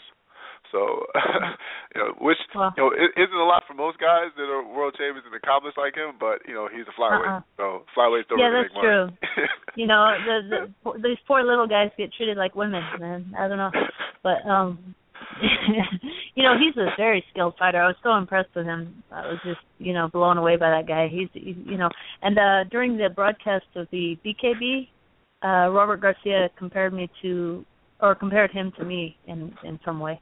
I. Ooh. So that was a compliment. Yeah, that's that's a very good compliment. Yeah. Hmm, I'm all bragging today. What else? yeah. No, but uh Klitschko's are class act. They're they're really nice people and um we go back to where um for many years when when Lucia Rijker was like I said was training in the same camp, Emanuel Steward was training the Klitschkos and we were in La Brea training in the same gym there. Um, while our heavyweight was sparring with the Klitschko's. So you know we know the whole team. Tom Loeffler, we were there for Klitschko's birthday, had a nice dinner there. You know, and that was when I was offered the fight with Lucia Rijker at Staples Center on a big undercard as well. And I said yes, let's do it. But um unfortunately, their team thought it was a bad idea. She has a smart team, so um, uh, that was that. Now, anyway. it, it seemed to me like during Lucia's career, you know, she was undefeated, and you know, she was probably the most feared fighter in her division and everything. But she did miss out on a lot of big fights. Um, besides yourself, who do you, who else do you think would have beat her? Would have beat her? Hmm, that's a tough question. It's hard to think outside myself sometimes. You know, um, I I don't know. You know, somebody who can box good and isn't afraid to mix it up. Uh, at that time, hmm, I don't know. My mind is blank, but th- there had to be a couple that would have given her good fights. You know, there were there were some tough fighters, but um, yeah, I can't I can't name one offhand. What do you think? Um, I I couldn't tell you not not unless she moved up in weight, but um, yeah, I, I knew, I, I, at the time. I knew I knew yeah. Christy Martin didn't have a chance against her. Um, I'm, I'm mad that that fight didn't happen. Really? But, um, you think so? I, I don't. Yeah, I don't, I don't think Christy would have a chance. Yeah, I don't know. I I forget what state Christy was in at that time. I don't think she was doing too well, too sharp. Yeah. But yeah, hard to say. Hmm. So, um, uh, tell me about you know uh, tr- your training because sometimes you you might go a long period of time without fighting. So, do you scale back? You know how much you work out? Oh, of course we scale back, yeah, because when, you know when we're in full time training for a fight, it's nonstop. We eat on time, we sleep on time. Everything is just scheduled, regimented, and miserable. Um, you know, I convince myself I love it. You know, we do our road work. We, you know, um, it's two a day workouts, and I'm working out at least, you know, maybe three hours a session. So, you know, it's it's it's a lot of hard work. And in the in the interim, when I don't have a fight scheduled, I scale it back. I train once a day just to maintain, um, so I can quickly step it up if I need to. Wow, so like wow. right now we're on a once a day schedule, but you know, since the BKB fight I took a couple weeks and just um I got a little bit lazy. But um, hey. you know, once in a while. it's hard to do this year in and year out, you know, it nonstop. Is. It, it definitely is. You know, cuz it's just a lot of uh a lot of wear and tear on the body. I've been um, eating a lot of pasta lately and uh you know, last week was funny because I was I was determined to go to the gym, but it just didn't happen. And you know, I eat, I I said I'm going to go to the gym tomorrow, so I better eat some spaghetti and get carbo load and you know go there with a lot of energy. So I'd do that, but then I'd sleep in. Oh, that's, that's my training time. Well, I guess I'll do it tomorrow. Okay, better eat some pasta, get some energy. and so this went on for about a you know, well, about a week, better part of a week, and uh and right now I'm sitting about 140 um, no, no, probably 137. But yeah, yeah, yeah. It's been it's been lazy time for me. But now we're getting oh, back yeah, in the gym. We had an excellent workout today, so back on track. Right, you're still not far off from your fighting weight. Um, and I feel great today. You know, all that carbo loading, I guess it added up. Because, um, yeah, I could have I could have gone all day today. It was just a, a great workout. Yep. Um, uh, speaking about the weight, um, Cecilia had mentioned that she is willing to come down to 140 for you know a big opportunity. So I, I would hmm. assume the weight would be you know a negotiating tool for that fight. So she's on record. I don't even care. She can she can she can she can fight where she's comfortable, and I'll kick her butt wherever she chooses. I don't even care. You know, uh Diana made me come down to 133. That kind of ticked me off, and maybe that's why I took it out on her. But um, you know, as long as I don't have to suffer, I don't care what they weigh. I, I don't. Because I don't think those pounds are going to help her. I don't think anything's going to help her. When she's in the ring, it's me and her. She's going to say, "There's nothing going to help me now," uh, you know. Um, and then she's going to realize who she's in the ring with, and she's going to, you know, realize her belts are coming home with me. And it's going to be a sad day for Cecilia Braekhus. I mean, uh, you know, I feel for her already. The, you know, the, the the the biggest opportunity for her she missed out on would would have been a fight with Holly Holm. Um, you know, Holly decided to retire and, and, and venture into MMA. Uh, how do you think that fight would have played out? Um, it's hard to say. I don't. It depends if it was in Albuquerque or if it was in uh, Denmark. Right. if it's right. in Albuquerque, hometown. You know, if it's in Denmark, the other way, hometown. Uh, you know, but I don't think Holly Holm would have been able to withstand. Uh, you know, because Cecilia can punch if she gets in there, and and uh, you saw what happened when when Holly Holm fought the French girl, uh, Mathis. Yeah, well, destroyed I think her. Mathis But- is, you know, arguably the greatest, well, at least second greatest female puncher like ever. So, uh, She's very strong, very strong, and uh well, I don't know. It just would have been a tough fight. Yeah. Holly Holm could have bounced around and run around for a while. You never know, and if she's in Albuquerque, survive and win. Um Right. So yeah, I don't know. I yeah, don't Holly, really think too much. Holly was is somebody you tried to fight at some point. Holly Holm and I were scheduled to fight once, and that was ten days after my fight with Jelena Mrdjenovich when I broke my arm. And I didn't ah. mind scheduling fights that close together because nothing ever, ever, ever happens to me. I'm like never cut, never have a suspension, and and in that particular time, I broke my radial bone on my forearm. I threw a wide punch and hit her in the head with my bone on the forearm, and uh cracked it. Yeah, I mean I, I split it right in two actually. Um so so I, I of course I had to pull out of the fight Right. and uh at the time I was trying to cover it up. Nobody knew that I my arm was broken. After the fight I was like, Don't say anything, you know, I was saying, Oh my my wrist hurts or something. You know, I didn't I didn't say what it was. Um but then Luis was like, What are you gonna do? My manager, trainer Luis, I mean, you you can't just tape it up and fight. Are you crazy? you know, of course the doctor's looking at me already and, you know, they know my arm is broken. So but I really didn't want to pull out of the fight. I want I wanted to go through with it, but then I'm thinking, you know, I would have taken her on one handed, but you know, what am I going to do with the other one? It's going to be hanging there. So, yeah, it was a disappointing thing. And then Fresquez was mad at me, the promoter, and uh I got him a replacement for for me. Um, so you know, he should have been happy. I, I worked it out. I got somebody to replace me in that fight. Um, but he wanted to make me pay for it since then. So, and I wasn't going to go on the on those terms, you know. Um, and I came for too much, too cheap of a fight in the first place. The first negotiation was bad, but I was willing to go. But then I thought about it, and I'm like, I made a bad deal. So, you know, in a way, it was good for me that the fight didn't happen in that way. Um, so we never made a deal since then. He hated me, and and that was it. Oh, that's boxing for you. Huh? I said that's boxing for you. you know, yeah, just- you know, funny things happen. And I saw Fresquez the other day. I see him every once in a while in the poker room. It's funny. We, you know, I was sitting at a poker table once, and and we were at the same table playing, and then I realized I was like, that's Lenny Fresquez right there. Kind of funny. Um, and I see him every once in a while in Vegas. He plays poker as well. So, yeah, he asked me how I'm doing, and it's just very polite and you know, not too friendly, but you know, well, you know, times have passed, and um, you know, everything goes with the time. Yep. Anyway, Well, um, let's see.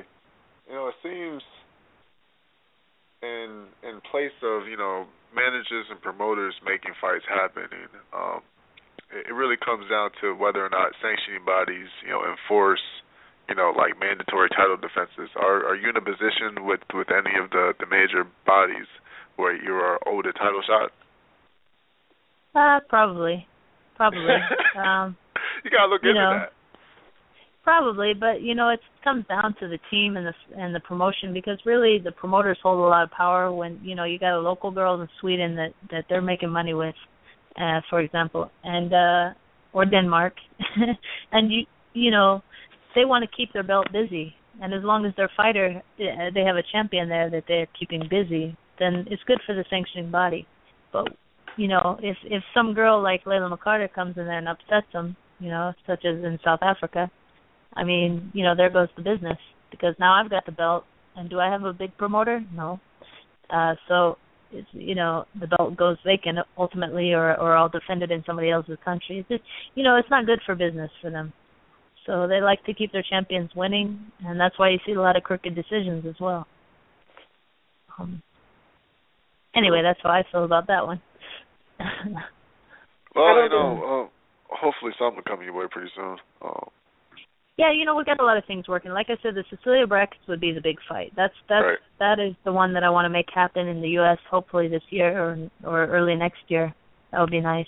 Um, but I got to be patient. You know, the Klitschko's have a lot of other things going on, so you know they've got uh their other fighters and whatnot. Um, so I hope to get in there soon with her. That's that's the one I want to make happen. But in the meantime, I'd be happy to take on anybody else and you know collect some belts and wreck their business and go on about my business. Uh, later the business record for Carter. that's it. That's it. That's we're the spoiler. You know, we go into uh Jelena's hometown. We took, you know, her undefeated status in Japan and New Zealand and um South Africa. So, you know, I've made a career of doing that, but, you know, you'd think it would translate into something in my own hometown, you know, have a good promotion yeah. going, good TV. And um I'm still hopeful that that will happen. You know, um I've still got a couple good years and I think I'm the best I've ever been right now in this time. You know, you know. Um, your hometown is Vegas, right? Yes, I've been here 15 oh. years. So speaking of Vegas, you know, it seems to me that the the promotional company out there is Mayweather Promotions. Have they done anything to suggest that they will get into women's boxing?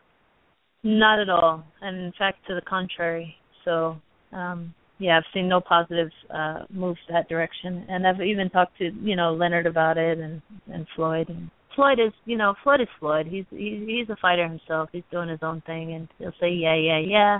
Leonard, let's do something. And then, you know, when I talked to Leonard, he said, there's no market for women's boxing. I said, well, how do you know? How do I know? Yeah, how do you know? Did you ever put a woman's fight on? I mean, you know, they just are against it, and that's it, and that's the way it is. You know, a lot of people just won't give it a shot. So, um, you know, I think they've had female promotions on when they promoted Jessica Rakoczy on the small shows at the Hard Rock and that kind of thing. So, I mean, you know, there's hope for them yet. but as for putting him on a big show on a like a Mayweather card or something, um, I'll be really surprised if that ever happens. But uh, you never well, know. Yeah, you know, when Floyd retires, he might decide to get more serious about this promotion thing. I think so. I, I I think so. But as far as women in the, you know, I really hope that he comes around with that and you know recognizes the talent that's there. But um, we'll see. Yep, we will see. And um, you know, uh, best of luck to you with uh, whatever comes next. You know, we'll, we'll be looking out for that. uh um, Thank you. That move Thank with you. uh, I'll keep you guys K2 and posted. Braekhus. Definitely. Yeah. I'll let you know what goes on next, and I really appreciate you guys uh having me on and uh it's always always a great time talking to you guys. Yeah, you too. Uh, you're a great guest. All right. Anytime. Thanks. Right. Thanks, Layla. Okay. All right, Have talk to you night. soon. Bye bye. Bye bye. So once again, that uh, thank you once again to our our guests Shelly Vincent and Layla McCarter. Very informed, very honest, but realistic about the state of women's boxing right now. So thank you, ladies, for joining us, and we here pledge to offer any and all support to you at any time with your respective ventures.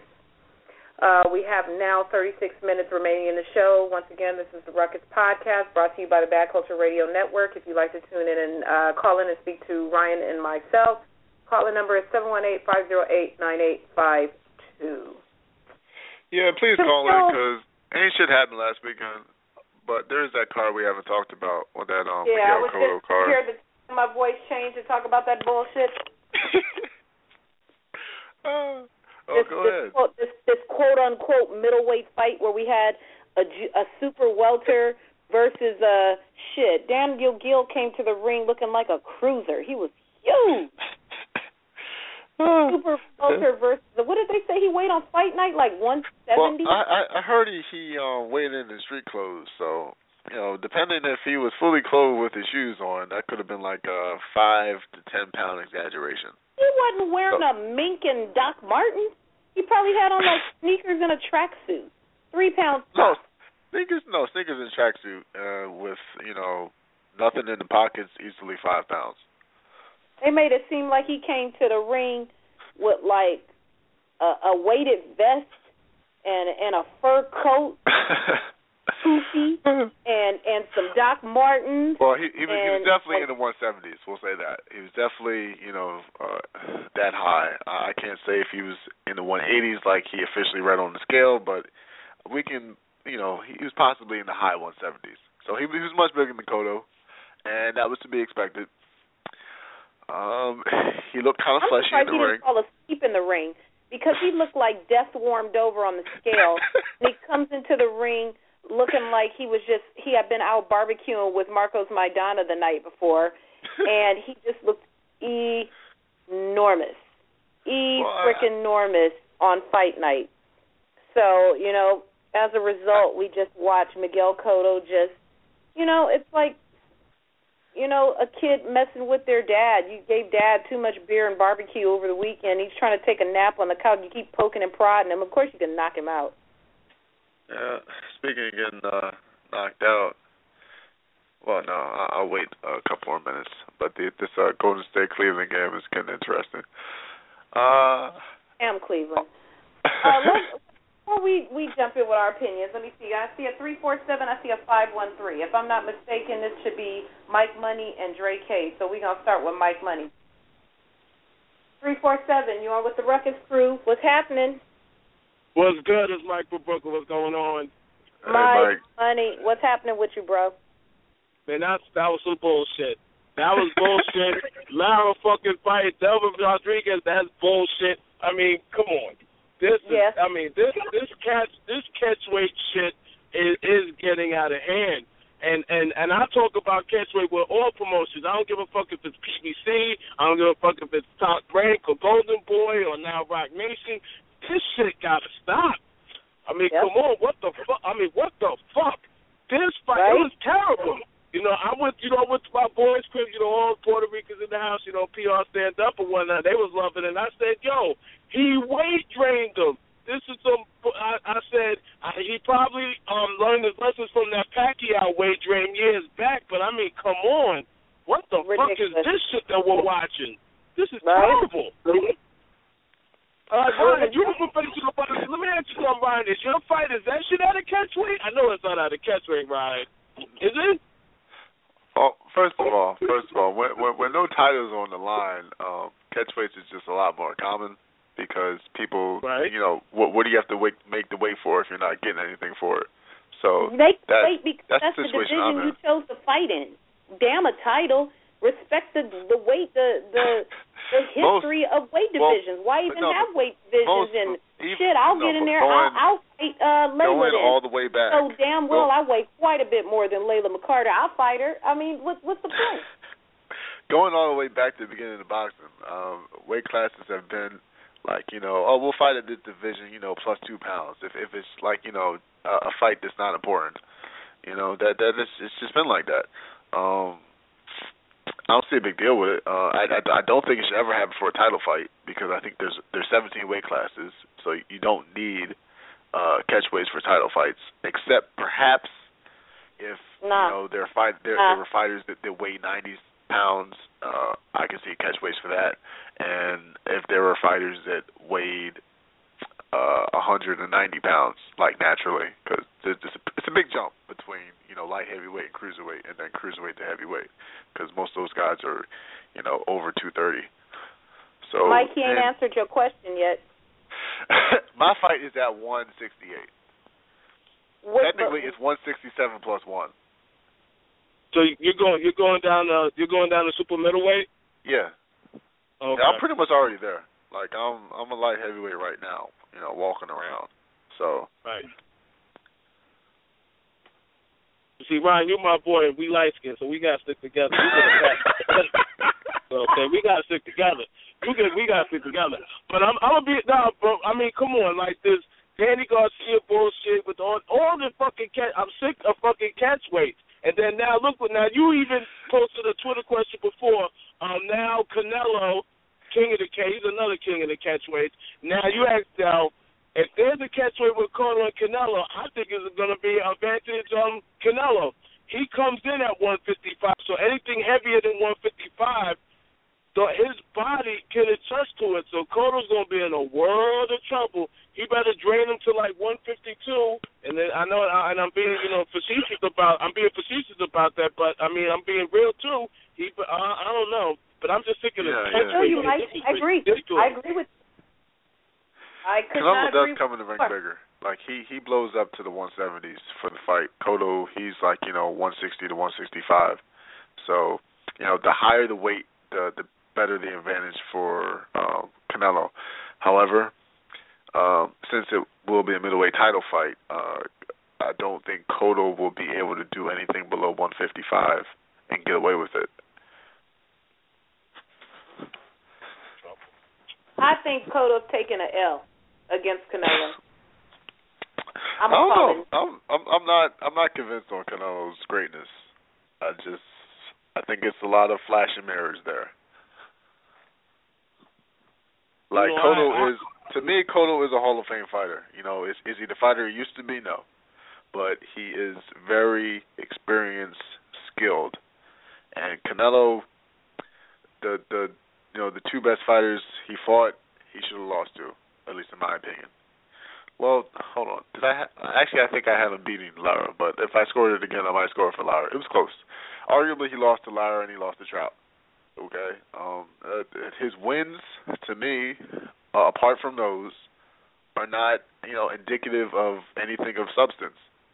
So, Cotto would be his for him to legitimately beat Cotto. That would be the best scalp of his career.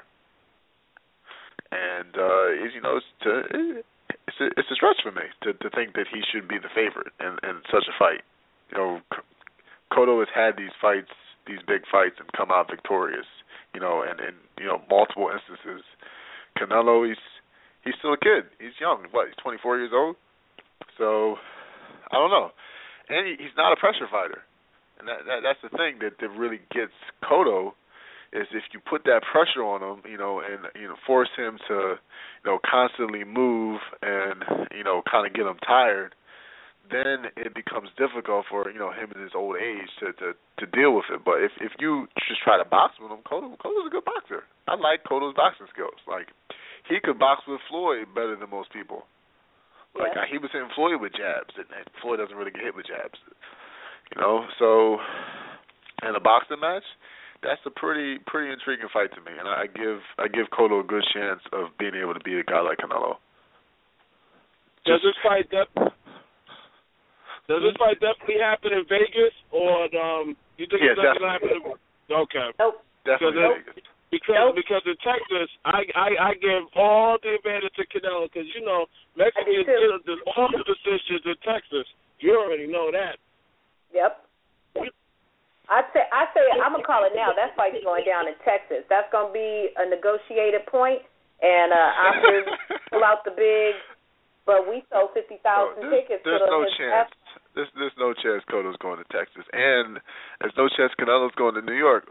But here's the thing: they Canelo says he wants that Mexican Independence Day weekend, like when Floyd is supposed to fight. Then Now, he got to Texas. Ain't no Mexicans in New York like that. But yeah, uh, absolutely. So it's definitely not being in New York. But the thing that they they will, they're going to do the fight in Vegas. So let's not even discuss other venues. It's going to be a Vegas fight.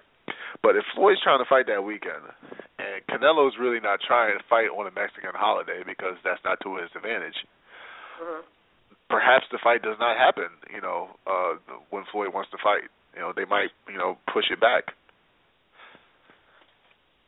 Meh.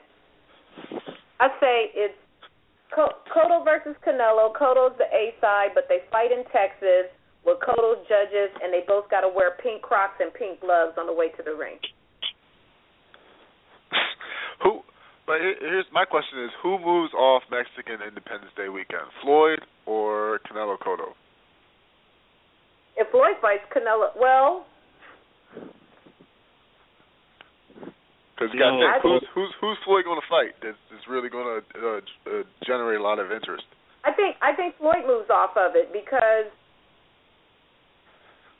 Floyd said in the press conference after the last fight, he said he could he could wait until he fights again. Maybe he waits until next May for his final fight. I could see Floyd moving off of September before Canelo Cotto, because Floyd literally has no one now to fight. Uh, Khan will be doing Ramadan. No, Khan says he's Ramadan's early or something. It's it's not going to bother Khan. Uh, he's already said that he doesn't give a shit anymore. He just wants that Floyd fight. But either uh, way, I, I think Cotto might be uh, a big factor here because I don't think he wants to fight on Mexican Independence Day weekend. I really don't. Like it, out of like just just being a diva, you know. yeah, yeah. True. He might wait. You know, Cotto fights once a year now. Puerto Rican Day, Puerto Rican Pride Weekend week. Puerto Rican yeah, Day. he he did say the first thing he wants to do is go home and you know spend time with his family. Now hold up, bro. You, you it took you a year to fight, okay? So what were you right. doing that whole year if they're not spending time with your family? You, you already got to go back home and spend more time with them for real. he was with his with his boys. Now he got oh with his other oh, family. so it, it, he was like, you know, the Entourage movie or something, right? Exactly. he was on a ward tour. Uh, Cleveland, Cleveland gonna win this game, by the way. I don't care. That's it. But anyway, Mike Money, hold on, stay on the line because I'm sure this is Dre Cade. Well, let me see. Let me pick this one up first. Six three one. You are on with the ruckus. Who am I talking to? Hello. Hello. Hello. Hi. Hey. Who's this? This is Daryl. Daryl. yeah. What's up, Daryl? oh, okay. Well, shoot. Well, we might as well keep you on too. Let me pick up Drake. Drake. Yo, what's happening? Oh, okay. Hello. All right. How's it so, going, guys? Oh, the gang's all here. Yeah, yeah, this exactly. game's over. I know. We just need we need the um our our dude Simplificado, the uh, the British guy. We need him too. So if you, I know you listening to the show. If you want to call in, uh, you call in too. I'm gonna lob it over. Let's let's let's start with uh, Briz. What brings you uh, to the actual phone console this evening, sir? What did we say that that inspired you to pick up the phone? Well, I I actually ended up popping in um right when you guys were talking about the catch weight, the catch weight situation. Yeah. Okay. Yeah, it's it's kind Catch of bullshit. Catchgate, catch Well, weight. Like there's there's no problem with people having catch weights, but he- if you're having a catch weight for a title fight, that's you're either in the weight or you're not. And Right. Cotto is Cotto is kind of disgracing the belt by by having this guy come underneath the actual weight division to fight for a belt. He's holding the title hostage, and he even admits that he's not a middleweight. So he should he should just drop the belt. That's what it comes down to.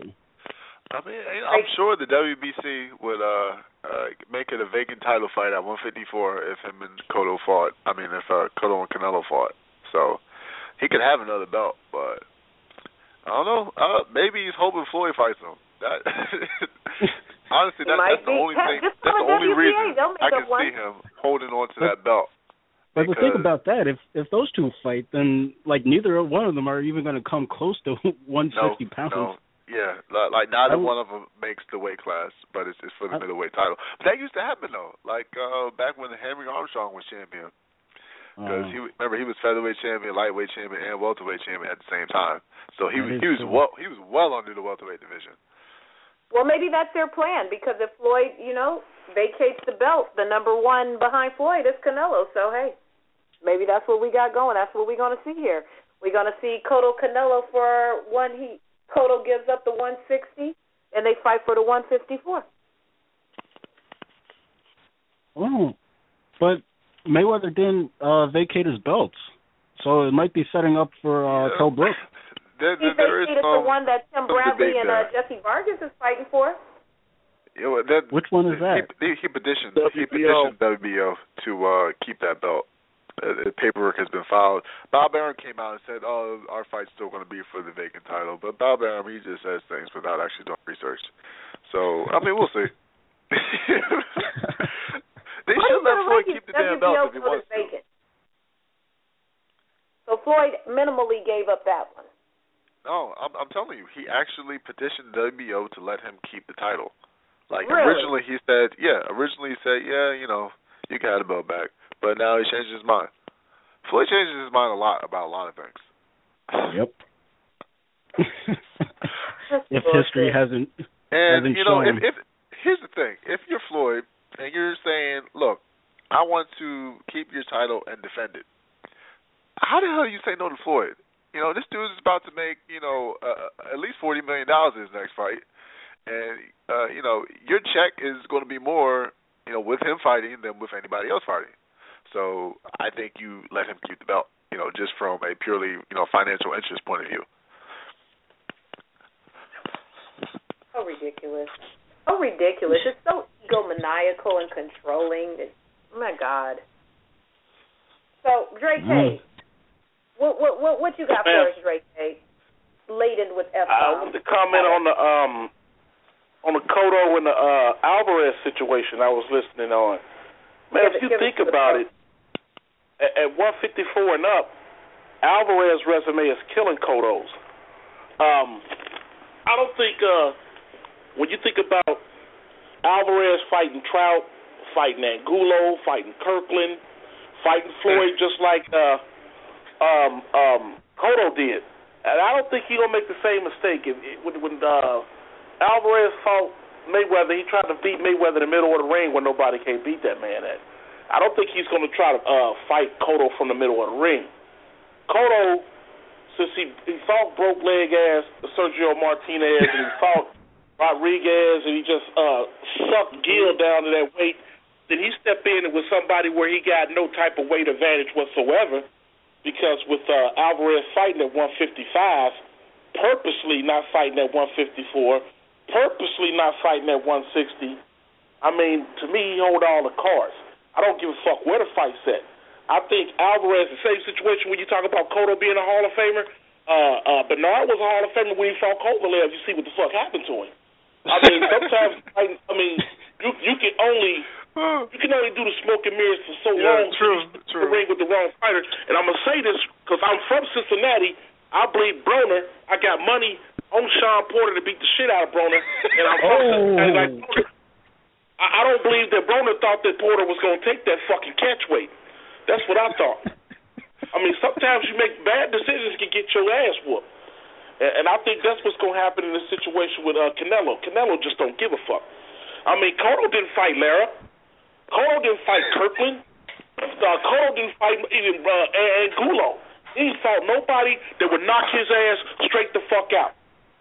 He waited for when he fought him when they was handicapped. Now I- he I out there with a young ass lion. The worst thing you can do, it's like uh, with Floyd. I believe Floyd would beat Thurman, but Floyd don't want to take that motherfucking chance with that young boy. I mean, this is Wait, the way I- I I have something to say about Broner Thurman. Porter. Uh, Mike Money, Broner Porter. Huh? I got Bro- I got Broner. I got Broner. I think if he fought the same way he fought Molina Jr. and is in that control pace, and he watches and and he doesn't get caught with that overhand right of Shawn Porter, I think Broner beats him. Man, you ever heard of the mix? Briz. Any y'all ever heard of the mix? Hmm? Daryl, Broner Porter. Broner. And here's why. I love I think that I think that um Porter is overrated. I think that his only offense is really um kind of bombarding his way in. He he fights on the inside. He's an inside type fighter, but his inside fighting isn't all that effective. He ends up smothering his own attack. You know what I, I mean? agree with that. No, that And I- I, think I- he, he showed he showed weakness in his last fight, even though he got that knockout. But that was I think that Broner's gonna injured. clinch up with him whenever he gets the chance. Yeah, if Broner can clinch, then he should win the fight. Now, the only way that Porter wins, in in my eyes, the only way that he wins is if Broner does basically nothing. Right. Yeah. There's also that. He'll he'll end up losing on lack of activity. and smile.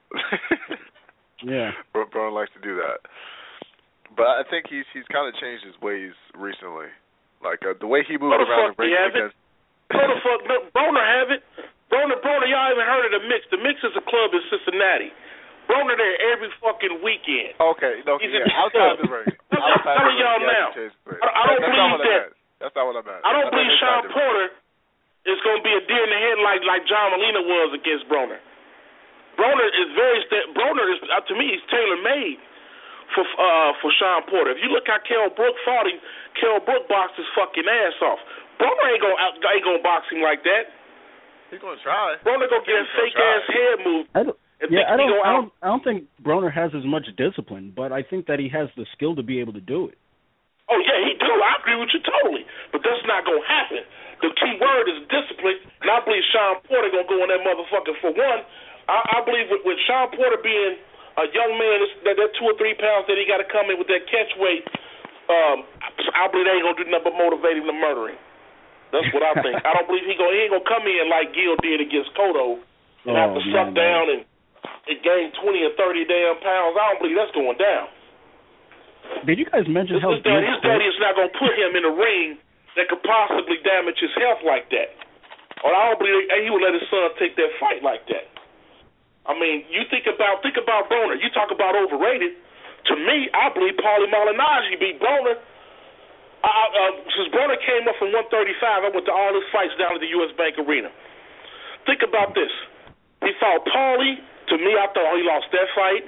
He got whooped by uh, uh, uh, Maidana. Then he moved Maidana. down to 140. He didn't look good against the, uh, Carlos Molina.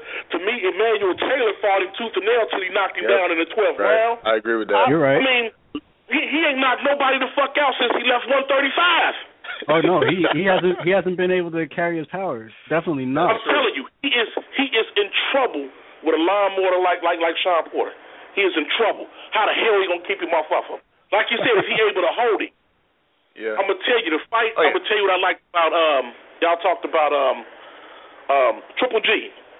When mm-hmm. Triple G fought Daniel Geale, I seen Triple G do something in that fight that made me believe. I don't believe there's nobody out there that can beat that boy. Daniel Geale tried to hold him. Triple G yucked both of his hands back so he couldn't hold him. nah, you gonna take this ass whooping. you know what I'm saying? He said, nah, you gonna take this ass whooping, and that's what happened. I don't believe if, if Broner hold him, he gonna get in trouble on the inside. Actually, I believe there's nothing, that Bro, nothing Broner can do because he's not disciplined enough. Yeah, he got the skills. He got yeah, the boxing. I don't believe he can do it. Porter can be held though. You know, I, you don't have to be an expert to hold Porter. He's he's, he's oh, not. Porter, he's Porter, not, he's not, me, he's Porter not good at wild and every damn thing else, but I don't believe Broner got the discipline to beat him. Yeah, I see a split decision, honestly. Like I, it depends how the judges feel that day. Where they fighting in Ohio?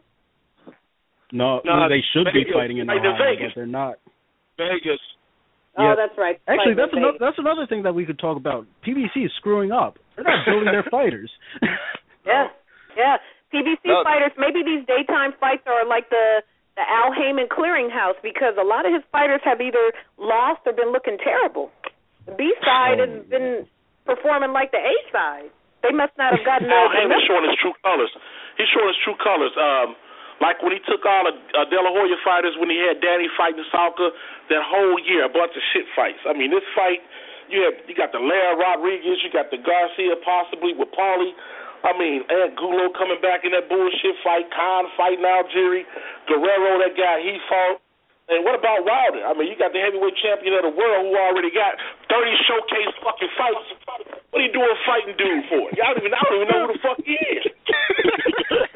but he got 30 showcase fights. He in trouble. I like Wilder, but he in trouble. I mean, uh, you, you know, you, you you cannot be be fighting top five heavyweights, top ten heavyweights, and fighting nobodies, and then coming back. That's why I give Alvarez a better chance of beating Cotto because of the level of opposition in the top 10 or top 15 of the 154 division compared to Cotto trying to find somebody that got epilepsy or motherfucking MS or something uh, to get them at a catch weight. Man, he a motherfucker. You know, even okay, though well, Sergio since you brought up Martinez Wilder, had let's one talk. leg. Let's talk Wilder. Um, wait, wait, I want to say something about Cotto though. Sergio Yeah. Okay, go ahead about Cotto. deserves he deserves some credit. Honestly, I think you know people uh, shit on that win more than they should because his legs are bad, but his legs have been bad for a while, and he's still been beating these middleweights. Okay, and I'm gonna tell saw, you why you're wrong. He ain't false no, that no, fight. no. How long was that Ryan, fight? How long Ryan, was that he fight, man? He was he was he, he walked in there with a wheelchair. he wasn't even he wasn't even walking. He, Look, he was look, getting rolled Yeah, in yeah, there. yeah. you know. that version of Sergio Martinez, I still think is a better fighter than um uh the version of uh Kirkland or and the version of Angulo that uh, Alvarez fought. I, I, I agree. I I don't I that. don't rate I those guys that. at all. Kirkland and Angulo, the versions that uh, Canelo fought, they were done. Okay, they were Mm. they were done. Not like Sergio. Kirkland Sergio ain't done. hot back in the ring since. Sergio ain't I hot back in the ring since because he was going to retire anyways. Man, look, no, he wasn't. He was he was trying to come back. He can't come back. He couldn't come back. He was, he was done before he even hopped in the ring. To me, he was more uh, uh, um, um, done, way worse than Kirkland and uh, Angulo. I mean, I don't you know, see how back in the ring after a, a certain amount of a layoff, Sergio was done, man. Knees, shoulders, every damn thing. I mean, Kirkland was he was he was out of the game for like a year and a half, and not only that, but you could clearly tell that he was punch punch drunk. He was They, done. they was retarded Yeah, from he the was- get. Let me tell you, it's something like when uh Cus D'Amato had Mike Tyson, and then when uh Cus D'Amato died, and everybody was power hungry, ripping Mike in every direction, they couldn't control that animal. And I believe that's the situation with Kirkland. And Oh, Wolfe yeah. knew how to knew how to uh take that man's mind, body, and soul and transform it like nobody else could. I, Okay. I honestly believe it would have been a different fight if Ann Wolfe was fighting. I'm not saying he would have beat Canelo, but uh, Canelo would have probably went life and death. I, I I think it might have been slightly different, but I think Canelo still would have won. Yeah, Like, I, do too. I, I actually I actually feel bad when you guys mention Kirkland because he is one of those guys that without boxing, what is he going to be? He's probably going to be a criminal. He's already done time in prison for armed robbery. mm-hmm. But at the same time, I he's, got this he's not a good enough I boxer to be what. elite. Y'all got to get Canelo credit because Kirkland did hit him with a couple good shots in that fight. I mean, with some serious power punches. Carter Wayne Feldman really no no no no junior middleweight or middleweight punches like Canelo has. You know what I'm saying? I, know get, I know I, I admit that. Yeah, Photo that's can box, got the movement, but I'm telling you, Canelo gonna go in and do that boy, and it don't make no difference because either both of them get knocked out by Triple G. well, they're not going to fight Yeah. Triple G, so it doesn't matter anyways. I mean, We have to fight Yeah, our look- fights, and if he's look, still Canelo- available, then I guess we can do it. That whole energy think got sucked out of that G. balloon. People actually think Canelo's going to fight Triple G. It's not going to happen. At least not anytime soon. Okay. That will probably when, happen- when when Triple G gets old, all of a sudden he's fighting another bum. You know his his regular opponents, and First off, goes life and death. Oscar would Okay. Canelo to the press conference. Oscar wants to step in and Oscar fight him. already said that he wasn't. Um, um, Canelo's not going to fight Triple G. He said he was going to wait a couple of years. You know, Yeah. typical. Let me tell you something. O- O- Oscar, uh, uh, uh, uh, uh, Tanya Hardy, fucking uh, Canelo walking to the press conference trying to talk about he want to fight Triple G. what the hell happened? I hate you, Dre Cade, and you know why I hate you even more is because I used to be a competitive ice skater, so that that reference is even funnier Yeah, I'm to me. just saying. Oscar ain't letting that boy fight him. You said you're gonna do I'm him a fighting. Tonya Harding on the Look, way man, to the Oscar ring. just trying to give Goddamn. Canelo the blueprint, man. Oscar got to find him first so he can come up with the blueprint. Then he can give it to Canelo. That's how Oscar rolls. Speaking of Oscar, He'll lose what do you guys anyway. think of Oscar's proposed comeback? I, I, you know what? I Oscar welcome it. shit. I welcome it. I want to see him get his ass beat. I, I Just think it's all talk. other Oscar don't want to box no more. He just doing that to keep Golden Boy Promotions in, in the in the headlines because he ain't got no more fucking fighters really. You know what I'm saying? That's all Yeah, that's that's about. right. fighters. Lemieux? You, what, what if David Well, Lemieux picks his belt up from Hassan N'Dam? He's not. He's not. Hassan is going to box the shit out of Lemieux. That's a mismatch. I'm sorry. That really is a mismatch. Yeah, and the, yeah, Hassan All I is gotta say he's about pretty good. De La Hoya coming back, cocaine is a hell of a drug. Right about that. mm. You guys Oscar are owed a lot of put back on the gloves. That's all I'm saying. You know, he got to take he got to take the company on his back. I think the allure of this LA Fight Club um promotional thing has uh, the allure has worn off. If you've noticed, LA Fight Club is here in LA, but you guys haven't seen me at a LA Fight Club card, have you? no. Mm. And I'm a, I'm gonna tell you why. I am boycotting those LA Fight Club cards because they hurt my feelings.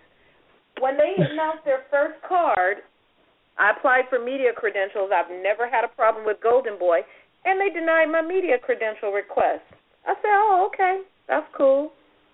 Now they send Mm. me emails asking me to come to their cards. I ain't going to that shit. I'm gonna watch it on. not, not doing it.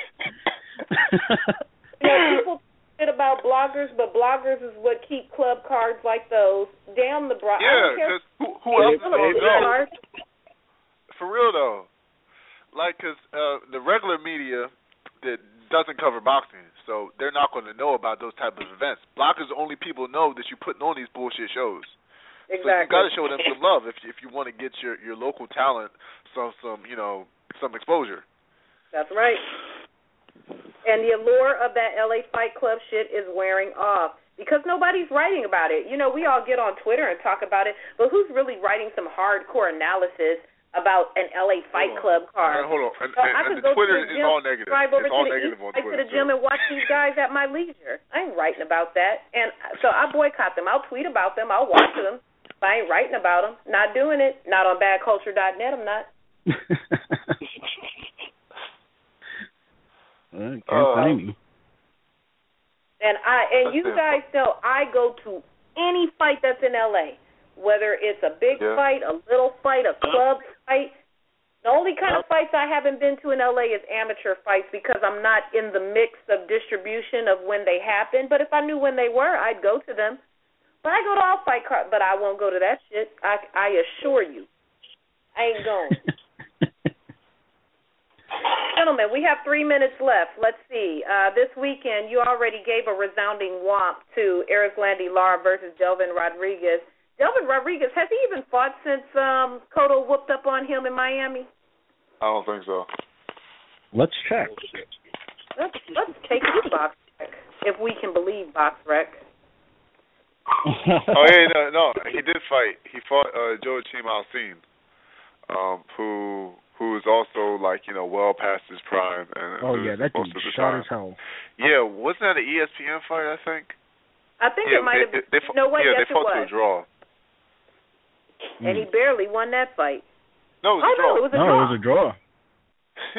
he drew with Alcine. Wow. Yeah. Yeah, he's Dominican. He's Dominican. So Cuba versus the oh the island, the island versus the island. You know, one half versus the other. So we got the Cuba versus the DR. Uh, Hold on, we- Yeah, Lauren, Lauren needs to stop playing around. He needs to knock this dude out. He really does. But he's No, gonna box us, and thing. we're My, gonna my complain. problem with Erislandy Lara is that he likes to play with his food. yeah. You know, Yep. with I tell you what. I speaking of playing with his food, I'll tell you what I did like.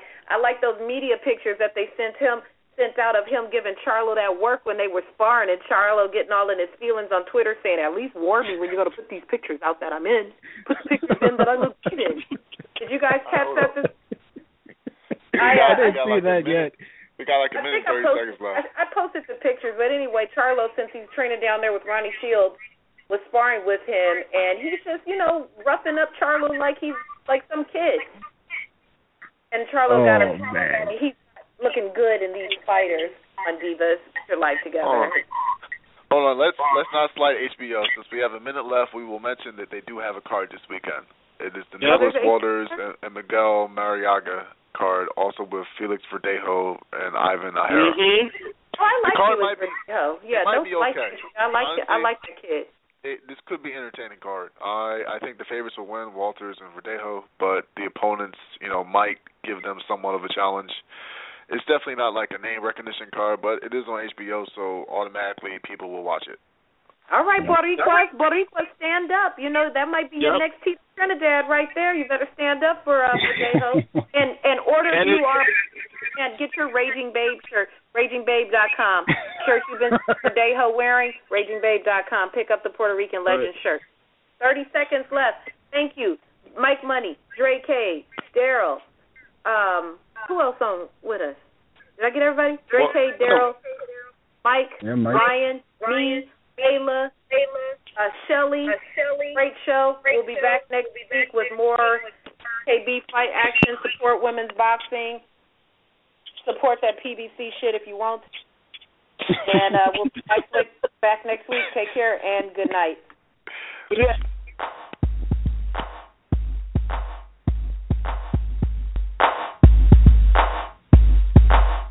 I ain't no joke. I used to let the mic